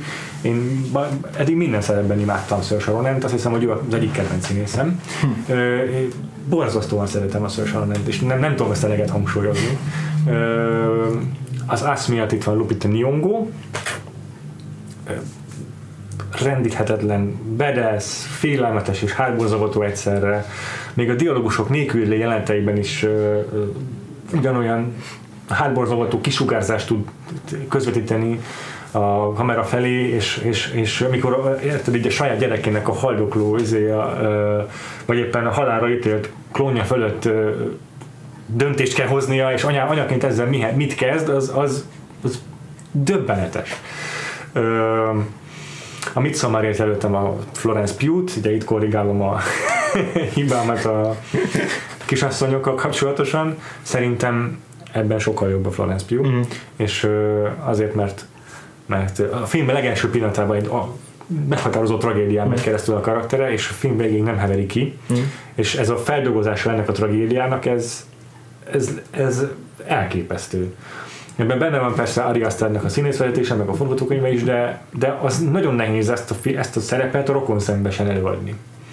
Ö, és egy pillanatra, tehát ő az ilyen Final Girl típus a horrorban, mm. és nagyon sokszor nem lehet szimpatizálni egy Final girl mert nem sokat, nem sokat, nem sokat olyan tulajdonságot adnak neki ezek a forgatókönyvek, amik azon kívül, hogy ő a legszexibb csaj a filmben, nem sok redemptív vagy a legártatlanabb, vagy, a legártatlanabb, vagy ilyesmi.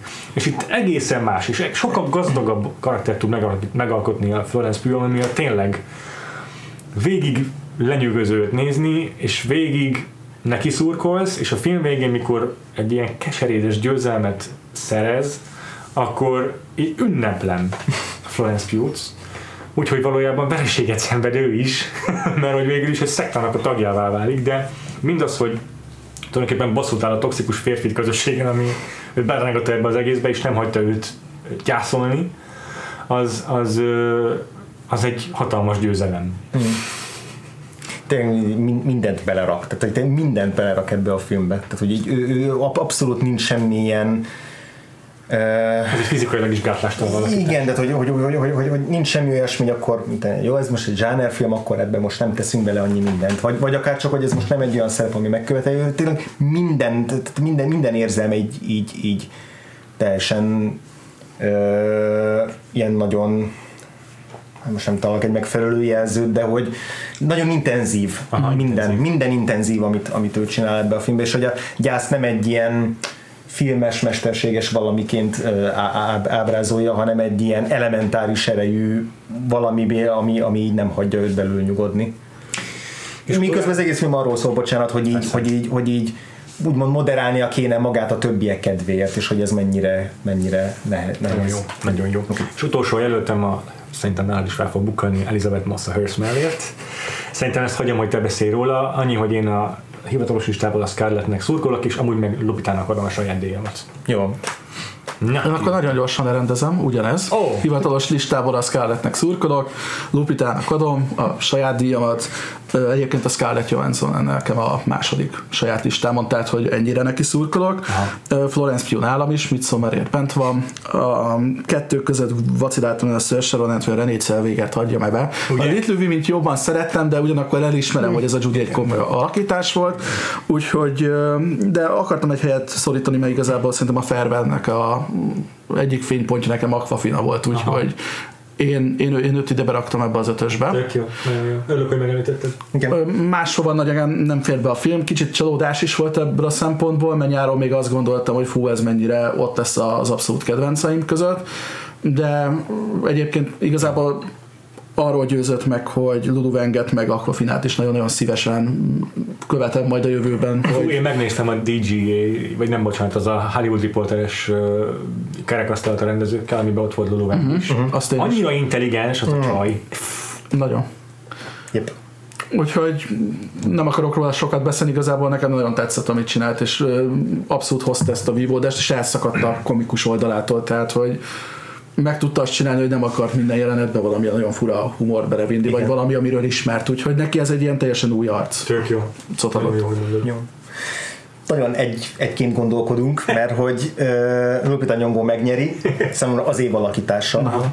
Abszolút mindenben, és tök vicces, hogy a, ez nem vicces, hanem, hanem tanulságos, hogy két éve, meg a Daniel Kaluuya volt az év alakítása a Get out tehát hogy így Jordan Igen. Peele az év alakításait hozza ki a filmjének a főszereplőiből. Most nem, nem olyan régen volt egy podcast, már emlékszem valamelyik filmes podcast, amiről az Oscarról beszéltek, és akkor bevágtak egy-egy ilyen rövid kis hangfájlt random filmekből, úgyhogy nem mondták előre, hogy melyik, és akkor megy egy hangfájl, hallok egy ilyen fura izé hangot, mondom, ez, ez, ez, melyik film lehet, ez nagyon para, és utána kiderül, hogy ez a Lupita Nyongó a, a, a gonosz sziker szerepébe, és hogy nem, tehát hogy, hogy nem ismertem föl a hangját, pedig, pedig iszonyatosan emlékezetes, de hogy már annyira más, meg annyira durva, tehát oké, okay, hogy úgymond könnyű két szereppel e, nyerni, mármint, hogy kettőt nyer, de egy pillanatig nem jutott eszembe, hogy ez, hogy ez, hogy ez trükkökkel veszik föl, meg hogy ez ugyanaz a színész, tehát hogy fantasztikus. Jó, igen. Nem, de órákig tudnék még arról beszélni, jó. mennyire jól itt a nyongó. Uh, Scarlett Johansson nyerni nálam is. Én őt szerettem a legjobban a Marriage Story-ból alakításban. Talán azért, mert hogy az Adam Driver is fantasztikus, de hogy picit a Laura Dernhez hasonlóan őt is láttam már nagyon hasonló szerepben, nagyon hasonló mm. kifakadásokkal. Értem. Tehát, hogy egy picit kevésbé tudott nekem újat nyújtani, még Aha. hogyha az, amit, ami miatt őt nagyon szeretem, abban lenyűgöző volt. Na majd a férfi főszereplő. Már Azt már meg volt, igen.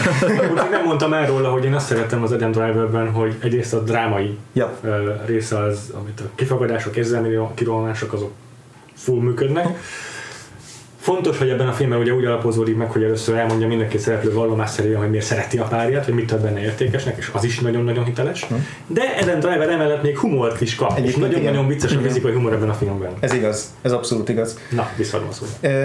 Meg A Scarlett Johansson nálam egy, ahogy te is mondtad Péter, hogy itt más oldaláról tudott megmutatkozni. Főleg így az utóbbi időben azért őket, őt inkább blockbuster szerepekben láttuk, vagy még amikor független filmeket csinált, akkor is egy ufót játszott, vagy valami transhumánt, tehát hogy, tehát hogy nagyon ré, ré, rég láttam utoljára őt. Vagy ilyen nagyon toned down dolgokat, ugye a Woody Allennél még, vagy a Lost in Translation, tehát ilyen, mindig Igen. ilyen, ilyen girl next door. Igen, de hogy egy, dolgok. egy, egy, egy ilyen, ilyen hétköznapi földhöz ragadt felnőtt nőt, még nem is tudom, hogy mikor láttam utoljára tőle egy De ilyen jó, szerepet, és hogy, és hogy ebben nagyon, nagyon, mm. nagyon erős volt. És tényleg tök nehéz ennél a filmnél azt belegondolni, hogy most akkor a forgatókönyv az melyik szereplő felé hajlik a keze inkább. Szerintem a Scarlett Johansson nagyon sokat tesz azért, hogy ne legyen egy villain a Nicole-ból. Mert azért vannak olyan szituációk a filmben, amikor ő indít el bizonyos folyamatokat, ami alapján könnyű lenne őt be, bepakolni egy, Ja, ja. Ez érdekes, szerintem a script inkább vele szimpatizál. én is úgy érzem, de nem tudom, hogy ez a script érdeme, vagy a Scarlett Johansson érdeme. Wow. Eh, Vagy a Noah Baumbach, hogy egyszerűen annyira jól zsonglőrködik ezzel, hogy erről vitatkozunk, az is simán Az lehet. biztos, hogy rendezőként tesz azért, hogy, hogy, hogy ezeket lássuk a Scarlett Johansson ezeket a folyamatokat, amikor így belekényszerül gyakorlatilag abba, hogy egy, egy ilyen sztárügyvédet válasszon. Yeah. És hogy mennyire rosszul esik neki, amikor ez a sztárügyvéd mellette érvel. Ezekben benne van a blocking, meg minden, hogy abban a ezeket hogy veszi fel. De attól függetlenül kell hozzá Igen. Johanssonnak az alakítása, hogy ez igen. látszódjon is a képen. Én is ugyanígy Sir Sharon és René Zellweger között viaskodtam, hogy melyiküket ejtsem ki, és én Aha. mivel a Sir Sharon ejtettem ki, pedig őt sokkal jobban szeretem színészként is, meg a filmet is jobban szeretem, de René Zellwegert valamiért jobbnak éreztem most a, a Judy-ban, meg hogy abban a filmben tényleg ő az egyetlen, ami igazán jó. Ő Ja. viszont nagyon jó benne. Örülök, hogy azért nem teljesen voltunk igazságtalanok a Judy-ban így, meg, Így van. meg, megérdemli arra. Így van, igen. Charlie Theron szerintem egyébként jó volt a Bombshellben, de nem Ja, ja, ja. emlékezetes. Ja. Uh, Cynthia Erivo oké okay volt a Harrietben, a Harriet ez egy gyenge közepes film, vagy talán csak közepes, nem tudom, tehát hogy így Igen. nagyon tipikus életrajzi, nagyon tipikus a témájában is, ahogy hozzányúl. Egy-két érdekes plusz van benne, ilyen, ilyen misztikummal, Igen, igen. főszereplő kapcsán, hogy ő mint hogy egy meg, megjósolna előre dolgokat. Szuperhős. Igen, igen, igen. De, ja, igen, és a Szinterjót még nagyon szeretjük, a, a Widows, meg a, meg a, a Bad Day-et. Bad Times at Bad sokkal jobb volt. Mind a kettőben sokkal jobb volt. És akkor én, akiket még beraktam, Lupita Nyongó mellé, Elizabeth Moss a Hearst mellé. Hát az, az egy tehát egy ilyen forgószél alakítás. egy, egy, egy iszonyatosan ellenszenves és destruktív figurát játszik, akiről nem bírod levenni a szemed és Elizabeth Olsennek egyébként is ilyen, tehát elég sok ilyen szerepe van. Ő, ez, ez, ez a fantasztikus ebben a színésznőben, hogy már, már bármit megtehetne Abszolút. a karrierjében, de hogy mindig olyan komplikált és nehéz karaktereket választ, akivel nem, nem, nem, nem lehet szimpatizálni, vagy nem az az első reakció. Nem az az első reakció, igen, mert hogy aztán... Tudod, mit teszem az Elizabeth Mossról mindig? Tehát, hogy ő az, aki mikor a Revenantban a legmélyebb ponton van a Leonardo DiCaprio, hogy ő rendszeresen 5-ből 4 ilyen szerepet kap. És úgy nyomja végig. Tehát, hogy, hát, hogy, ha Handmaid's Tale-től kezdve ez, ja. még egyébként hát hasonlóan ilyen mocskos szerep, bár humoros érel, ami az ázban ugye a és mellékszereplős alakítás, és nagyon közel volt nekem is a listán nekem is, igen, duplázhatott volna simán. De hogy, de hogy a Hearstmannél, mint az egész filmnél, az ő alakításánál és a film utolsó harmada az, ami a döntő hogy ott, ott teljesen más tónust, mm. meg, meg hangnemet, meg hangerőt, meg decibelt Hú, választ a film, uh-huh. és amit ott, ott csinál, a, a, ahogy ott formálja át a karaktert, hogy, hogy akkor meg tényleg muszáj szorítani érte azért, hogy ne csusszon vissza, és hogy meg tudjon maradni ezen az irgalmatlanul ö, papírvékony tükörjégen, amin mozog. Az, az, az, hogyha valaki eljut odáig a filmbe, és nem és rohan ki sikítva az első fél óra után, hogy ezt nem bírom tovább, akkor, akkor szerintem egyértelmű, hogy miért kell itt lennie.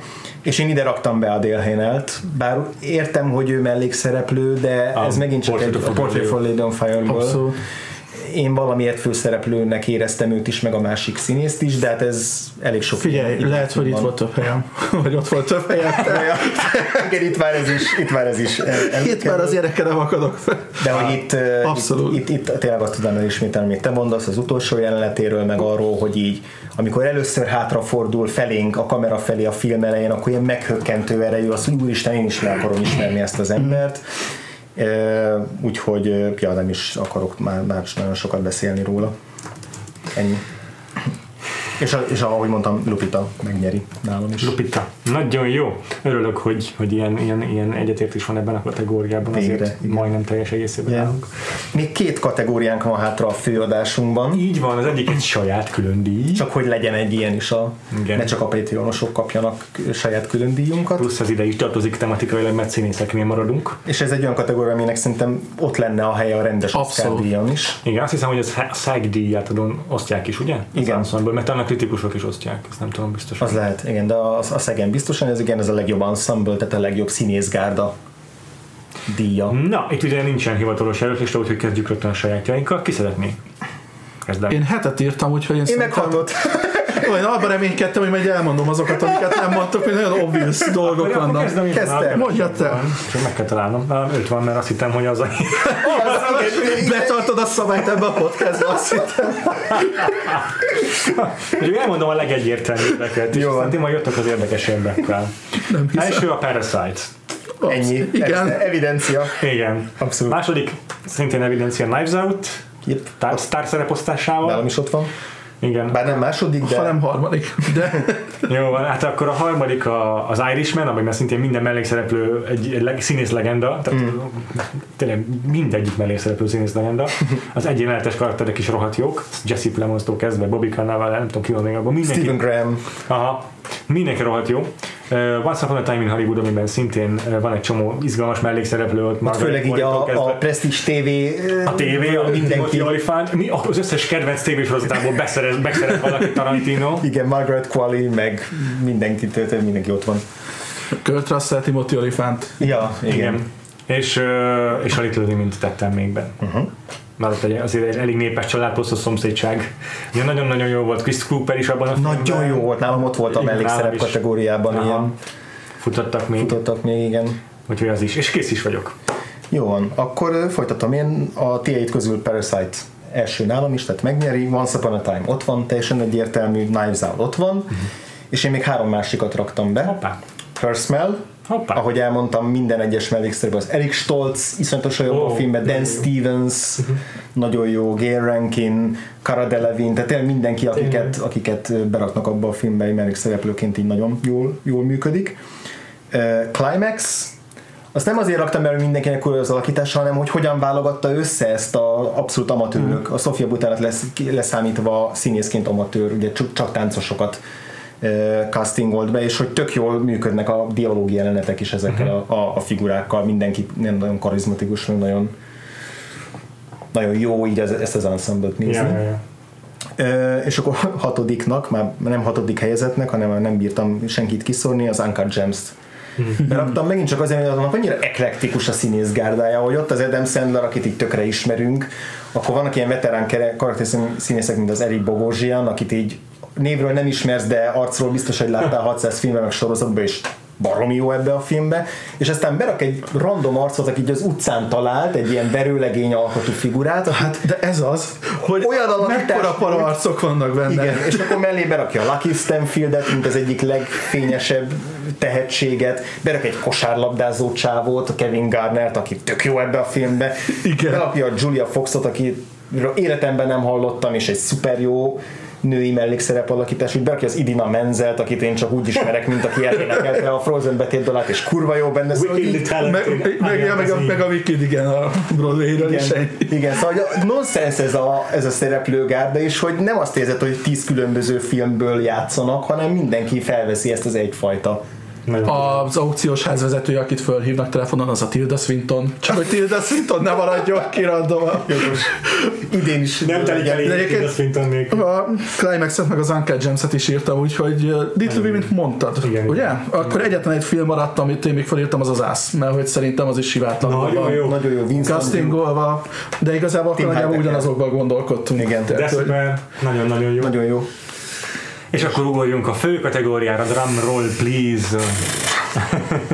A hivatalos jelölt ugye 10 jelöltből állhat maximum, uh-huh. úgyhogy mi szerintem ennyit is választottunk Igen. a saját listáinkra, viszont a, a, az akadémiának csak 9 filmnél sikerült elérni azt az alacsony küszöböt, ami, be, ami hogy bekerüljenek a legjobb yep. közé.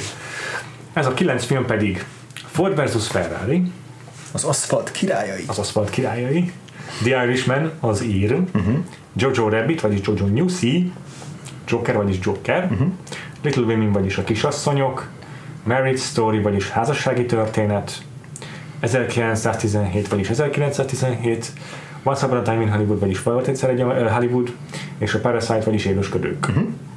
Szuper, ez egy egész combos lista, azért egy-kettő címre biztos mindenki ki fog szórni, de kíváncsi vagyok, hogy nagyjából mennyi az átfedés nálatok a saját listátok és a hivatalos között.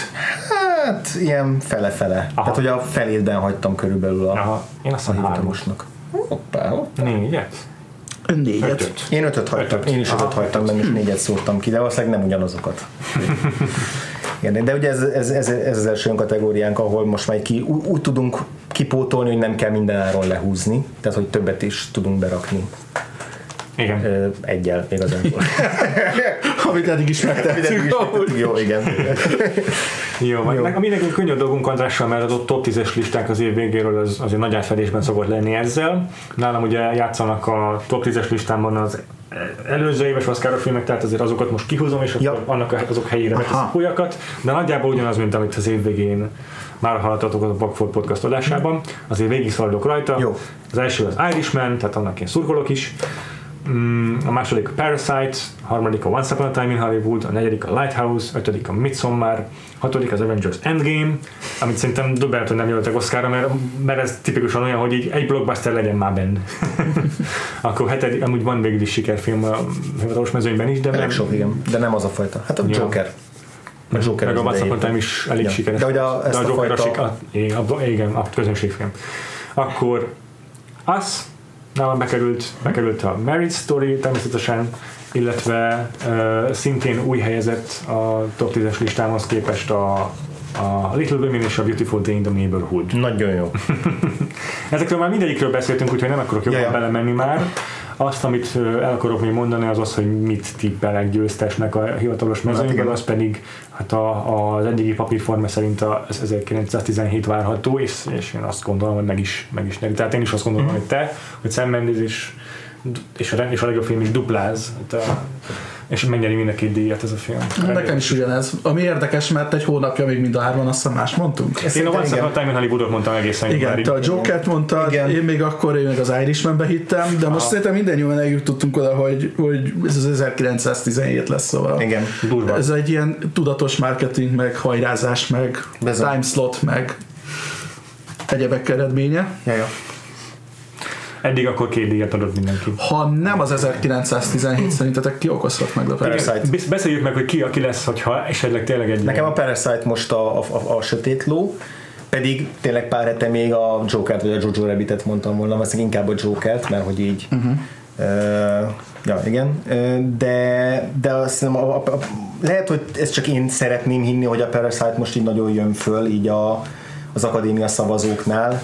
Tudjátok, hogy állítsuk sorrendbe a filmeket 1-től 9-ig. Jó, tipre? Jó, tehát akkor ná- nálam a, a első az az 1917, második a Parasite, harmadik Jojo Rabbit, negyedik a Joker, ötödik a Once Upon a Time,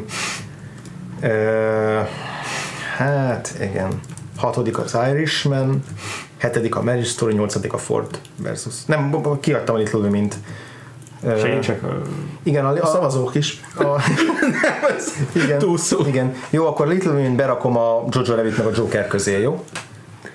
És akkor ugyanúgy megy le, és a Ford versus az utolsó. Tehát Jó, nálam valahogy jó. így van. Nálam is a Ford versus Ferrari lesz az utolsó. Igen, a Marriage Story az valamiért úgy tűnik, mintha még se lenne annyira a, az akadémiának így a, a szívében az Irishmanről meg már beszéltünk, hogy így Igen. ahhoz képest, hogy milyen sok oszkára jelölték, így nem egy, egyik cégnél sem igazán muzsikál Érdekes jól. módon. Oké, nálatok? Cycle, te már átgondoltad? Én átgondoltam a sorrendet, igazából én nem is mennék háromnál lejjebb, mert szerintem ma majd Látod, vissza, a- majd befogjátok, ki fogjátok vágni ezt a kis Látod a kínlódást az arcomon?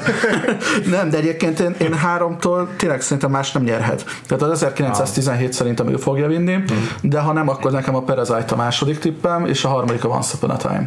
Tehát én, én, én, a, én a Joker-t, a Jojo Rabbit-et teljesen leírtam, meg korábban mondtam az Irishman, de ahogy így számolgatom, hogy egyetlen egy díjat nem fog elvinni valószínűleg, nagyon-nagyon talán szerintem esetleg a forgatókönyvnél lehet esélye, egy ilyen kompenzációs dologként, de én szerintem ez, ez a három film. Ja. Jó. Jó, igazából tényleg az első háromat van értelme, meg, mert, mert, mert, hogy... És persze, és akkor csak én... De nem elmondom az összeset, csak utólag belátva tényleg. Igen, e- ezen nagyobbat tudsz bukni, mert nem az ebben abból a háromban nyer valaki, akkor hülyének nézek szóval. De szerintem tényleg nem fog más Jó. nyerni. Szóval nálam is 1917 az a leg, legfőbb esélyes, és, és a Parasite-ot behoznám másodikra, mert mégis a tavalyi Róma egy jó példa arra, hogy hogy van esély egy idegen nyelvű filmnek tarolni az Oscaron, bár akkor nem nyert a legjobb filmért, de uh-huh. ugye? Nem A nyert. Green Book nyert, igen, igen. Ez kicsit meglepés volt szerintem. Igen, igen. Úgyhogy ez az, amire ez ami idén, muszájnak láttam azt, hogy beszéljünk az ilyen második, harmadik esélyesekről, mert hogy a Rómát jelöltük ki mind a hárman főesélyesnek, és nem, vagy ha jól Igen, hát igen. Tavaly elhangzott a Green Book, mint Dark Horse. Én szerintem A- kicsit a- annak. Tavaly arról beszéltünk, hogy úgyis a Green Book fog nyerni, és majd mindannyian izé röhögünk, vagy nem tudom, valami te mondtál pont. Visszahallgattam az adást, és így sok mindent bedobtunk, de a Green Bookot annyira nem. Tehát a Bohém Rhapsody-át inkább, de szerintem te, te emlegeted a Green Bookot. Nem, nekem, volt, a, nekem volt tavaly az, hogy a Green Book a Dark Horse, tehát hogyha a, a Favorite meg a Róma között földre ülünk. Ja. Úgyhogy ezt majd mindenképpen küldjétek el nekem még egyszer a listáitokat, Jó, mert akkor persze. Kíváncsi leszek, ha nem az 1917, 1917 akkor kinek a helyezettje lesz legfelül, aki Ja, ja. amelyik nyert. Szóval nálam ez a Parasite, Once Upon a Time in Hollywood, aztán Jojo Rabbit, aztán Joker, aztán Irishman, aztán Little Women, aztán Mary Story, aztán végül a Ford vs. Ferrari. Mm, nagyon Nagyjából ez is Nagyjából meg. hasonlók ezek, igen, igen. A közepén van kis, kis, kis mozgás. Aha, ja.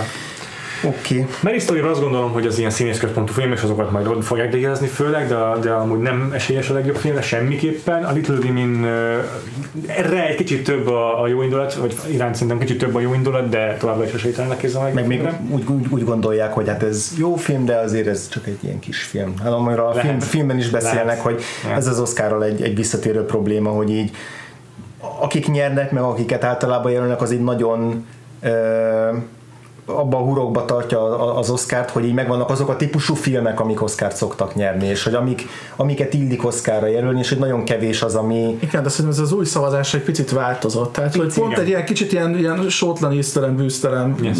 dolgok jönnek ki a végén valahogy. És azok közül a filmek közül melyik a sortlan isztelen bűztelen, hogyha mégiscsak egy Megmondom, én mondom, szerintem a Roger Deakins zseniális, de egyébként az 1917 az, Az kellően? most, most őszintén sztorira, miben ad mondjuk többet, mint mondjuk egy Dunkirk, meg igazából kevesebbet ad, meg ö, lehetne bármelyik, tehát hogy elkezdesz végigmenni, hogy minden évben lehet, hogy nekem csak a háborús filmekkel van emiatt bajom, tehát hogyha csinálsz egyébként egy szakmailag jól összerakott háborús filmet, az baromira biztos, hogy neked van legalább hat jelölésed. Ja. Ha- És hogy ez kicsit már egy ilyen uncsi. Vágás, Operatőr. Igen. operatőr. És hogyha Aha, köztudni. Egyébként nem mindegyik blockbuster filmnél kell elműk ezen elgondolkodni, mert nem mindegyik képviseli azért azt az értéket, de már egyébként ott vagyunk a képregényfilmeknél, vagy hasonló dolgoknál, vagy Ja. technikai díjakban. Miért nem tudja mondjuk egy, egy abszolút mondjuk egy mai lövöldözés tudni azt, amit Yeah. egy háborús ez film. fajsúly.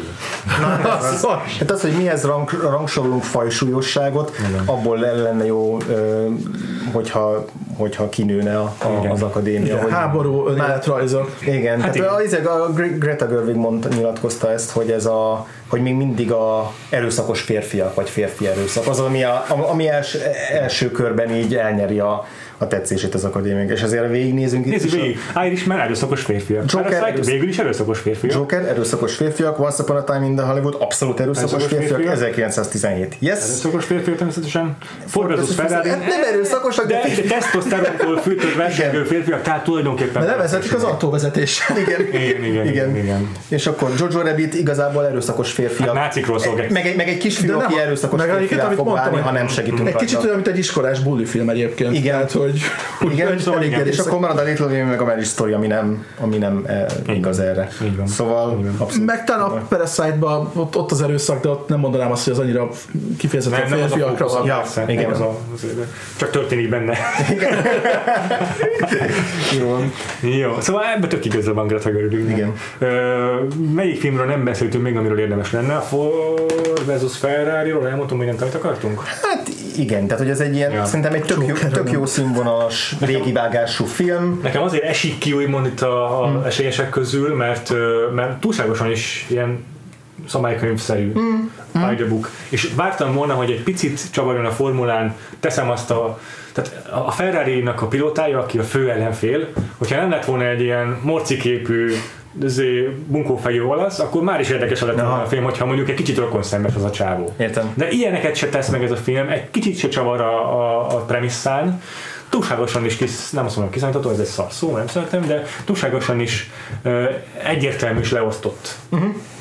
Ez az egy bajom azzal a szkriptel, amúgy nagyon feszesen, nagyon szépen meg van írva, tök jó az egész szívve, a karakterek is ügyesek és ö, ö, ö, szimpatikusak és rokonszemesek, de, de túlságosan is egyértelmű az egész film. Jokerről mi beszéltünk elég sokat, viszont Cyclo még a podcastben nem mesélt róla, egy pár, pár szót azért te is, bár nem, nem Oh, most, fogsz annyira most besingelni a dolgot? Nem, tehát nagyjából egyébként hallottam az est, úgyhogy ugyanazokat tudnám egyébként Jó. elmondani. Én nagyon nem szerettem a Jokert, én, én igazából azt a részét se értem, amikor ugye azzal szokták mentegetni, hogy na jó, de hogy, hogy rávilágít a mentális ö, betegség problémáira, meg ilyesmi, szerintem pont tök felelőtlenül, meg rosszul kezeli ezt az egészet. És nem a szakmám, hogy ebbe belemenjek, csak egy, egy, ez az egyéni véleményem. Um, igazából a Joker nekem olyan, hogy vannak olyan filmgyártás technológiai belő, előnyei, uh-huh. hogy azt mondom, hogy mondjuk mit én nagyon szép a színkezelése, most teszem azt Aha. mondjuk operatőri munkánál, Ja. a, a zenéje szenzációsan jó, Aha. Patreon adásokban majd esetleg ezekről, de egyébként így összességében, ha van Oscar jelölés, amit gyűlölök, az összes közül, akkor nekem ennek a skriptje. Hmm. Tehát, hogy ennek annyira rossz a skriptje, hogy ez minden más érdemét, ami esetlegesen lenne ennek a filmnek annulálja. Én, én már biztos elmondtam, de Todd Phillips felfoghatatlan számomra, hogy, hogy, hogy a picsába tudott yeah. jelölődni. Egyébként akkor csak gyorsan egy ilyen plák, hogy van, a, van egy nagyon jó filmkrit Hawk uh, cikk erről. Le van mentve, de hát. De hát egy ilyen, ha, ha van egy jó 30-45 percetek, akkor tanulságosabb, mint maga a Joker, de Tök jó. Azt én azt, azt melinkeljük majd szerintem, nem felejtem el. Van a film, amiről még nem beszéltünk eleget, a Jojo Rabbitnek igen tonális problémái vannak, azt el- elmondtuk már. Igen. Én, én, én arra azt gondolom, hogy ez egy ilyen infantilis film, és nem, nem, nem gyereklelkű, nekem ez a bajom vele. Nekem is, nekem is. Jól megfogalmaztad. Ja, kb. ennyi. Az Irishman az, az, az, az minden, amit szeretnék egy hollywoodi filmtől. Igen. Abszolút. Jó, Jó. a többiről szerintem azért már beszéltünk Igen. a többi Ja, kategóriáknál, akkor én is elmondom gyorsan, hogy miket ejtettem ki, miket raktam be pluszba. Nem is öt maradt benn, Parasite, Once Upon a Time, Little Women, Irishman, és én a Ford vs. Ferrari-t is benn hagytam. Nekem egy picit jobban tetszett, mint mondjuk a Marriage Story, az a hatodik. A listámon, meg én, én valamiért, valamiért értékeltem a Ford versus ferrari ezt a fajta ilyen szabálykövető, régi vágású old school filmkészítést, ami nálam kevésbé tetszett. És akkor amiket beraktam mellé, top listám, évvégi top listám alapján szerintem kitalálható Climax, Yes. Portrait of a Lady on Fire, Her Smell, Yes. és két új, amit azóta láttam, hogy a podcastet felvettük az évösszegző adásunkkal, Uncut Gems, annak nálam itt van a helye a top 10-ben, és akkor a tizediknél három-négy között viaskodtam, amiről a Dolomite is my name az bekerül a top 10-be, mert nekem az az év feel good filmje, Aha. És az ilyen, az ilyen filmkészítés iránti rajongás, meg az ilyen házi barkács módon hozzunk össze valami fura dolgot, ami lehet, hogy béna, de igazából szerethető, és ezt, ezt valahogy ezt a hangulatot ezt nekem így nagyon át, á, átadta. De egyébként ilyen, mint a Beautiful Day in the Neighborhood, meg az Us, ezek ott voltak nálam is még ilyen kedvencek között. Szuper jó, örülök, hogy ezt És amúgy akinek én adnám, ugyan a a, rendes kilencből ugyan az évőszegző is az Irishman följebb raktam, mint a Parasite-ot, de, de valamiért jobban szeretném most a Parasite-ot látni. Egyszerűen az, hogy a Bong Joon-ék fölmennek a legjobb film díját átadni, én ezt szeretném látni. Összességében meg Portrait of a Lady on Fire nyerne nálam. Jó van. Itt is, mint a idegen nyelvűnél. Cyclone. Cyclone van valami érdekesség? Figyelj, ö, tizedik helyezett az a Monosz meg a Midsummer így egy slasherrel, hogy rögtön csajak a plusz egyből plusz kettő lesz. De egyébként nem, nehezen tudtam volna kettő között dönteni, mindkettőről már meséltem. A Beautiful Day in the Neighborhood nálam a kilencedik, Irishman csak a nyolcadik. Imádtam, hozzáteszem, csak egyszerűen erős a mezőny. Az Uncut Gems bejött, hetedik helyre, az Az bejött a hatodik helyre. Én a Knives Out-ért oda vagyok, úgyhogy nekem az az ötödik simán Wow! a top listán. A Once Upon a Time in Hollywood a negyedik, a Portrait of a Lady on Fire a harmadik, a második a Little Women. Lehet, hogy azért ennyire nagyon-nagyon Wow. magas, mert először találkoztam vele, de nekem ez De jó. nagyon kellett a lelkemnek a sok lehozós negatív film után. A Parasite pedig több szempontból is az első, de egyébként ha valamit még ki kéne emelni a filmnél, az az, amellett, hogy szerintem tökéletes, hogy idén mindenki elkezdte meglovagolni ezt az osztályharcos dolgot. Na most a Bong Joon-ho-nak az egész filmográfiája ez. Aha.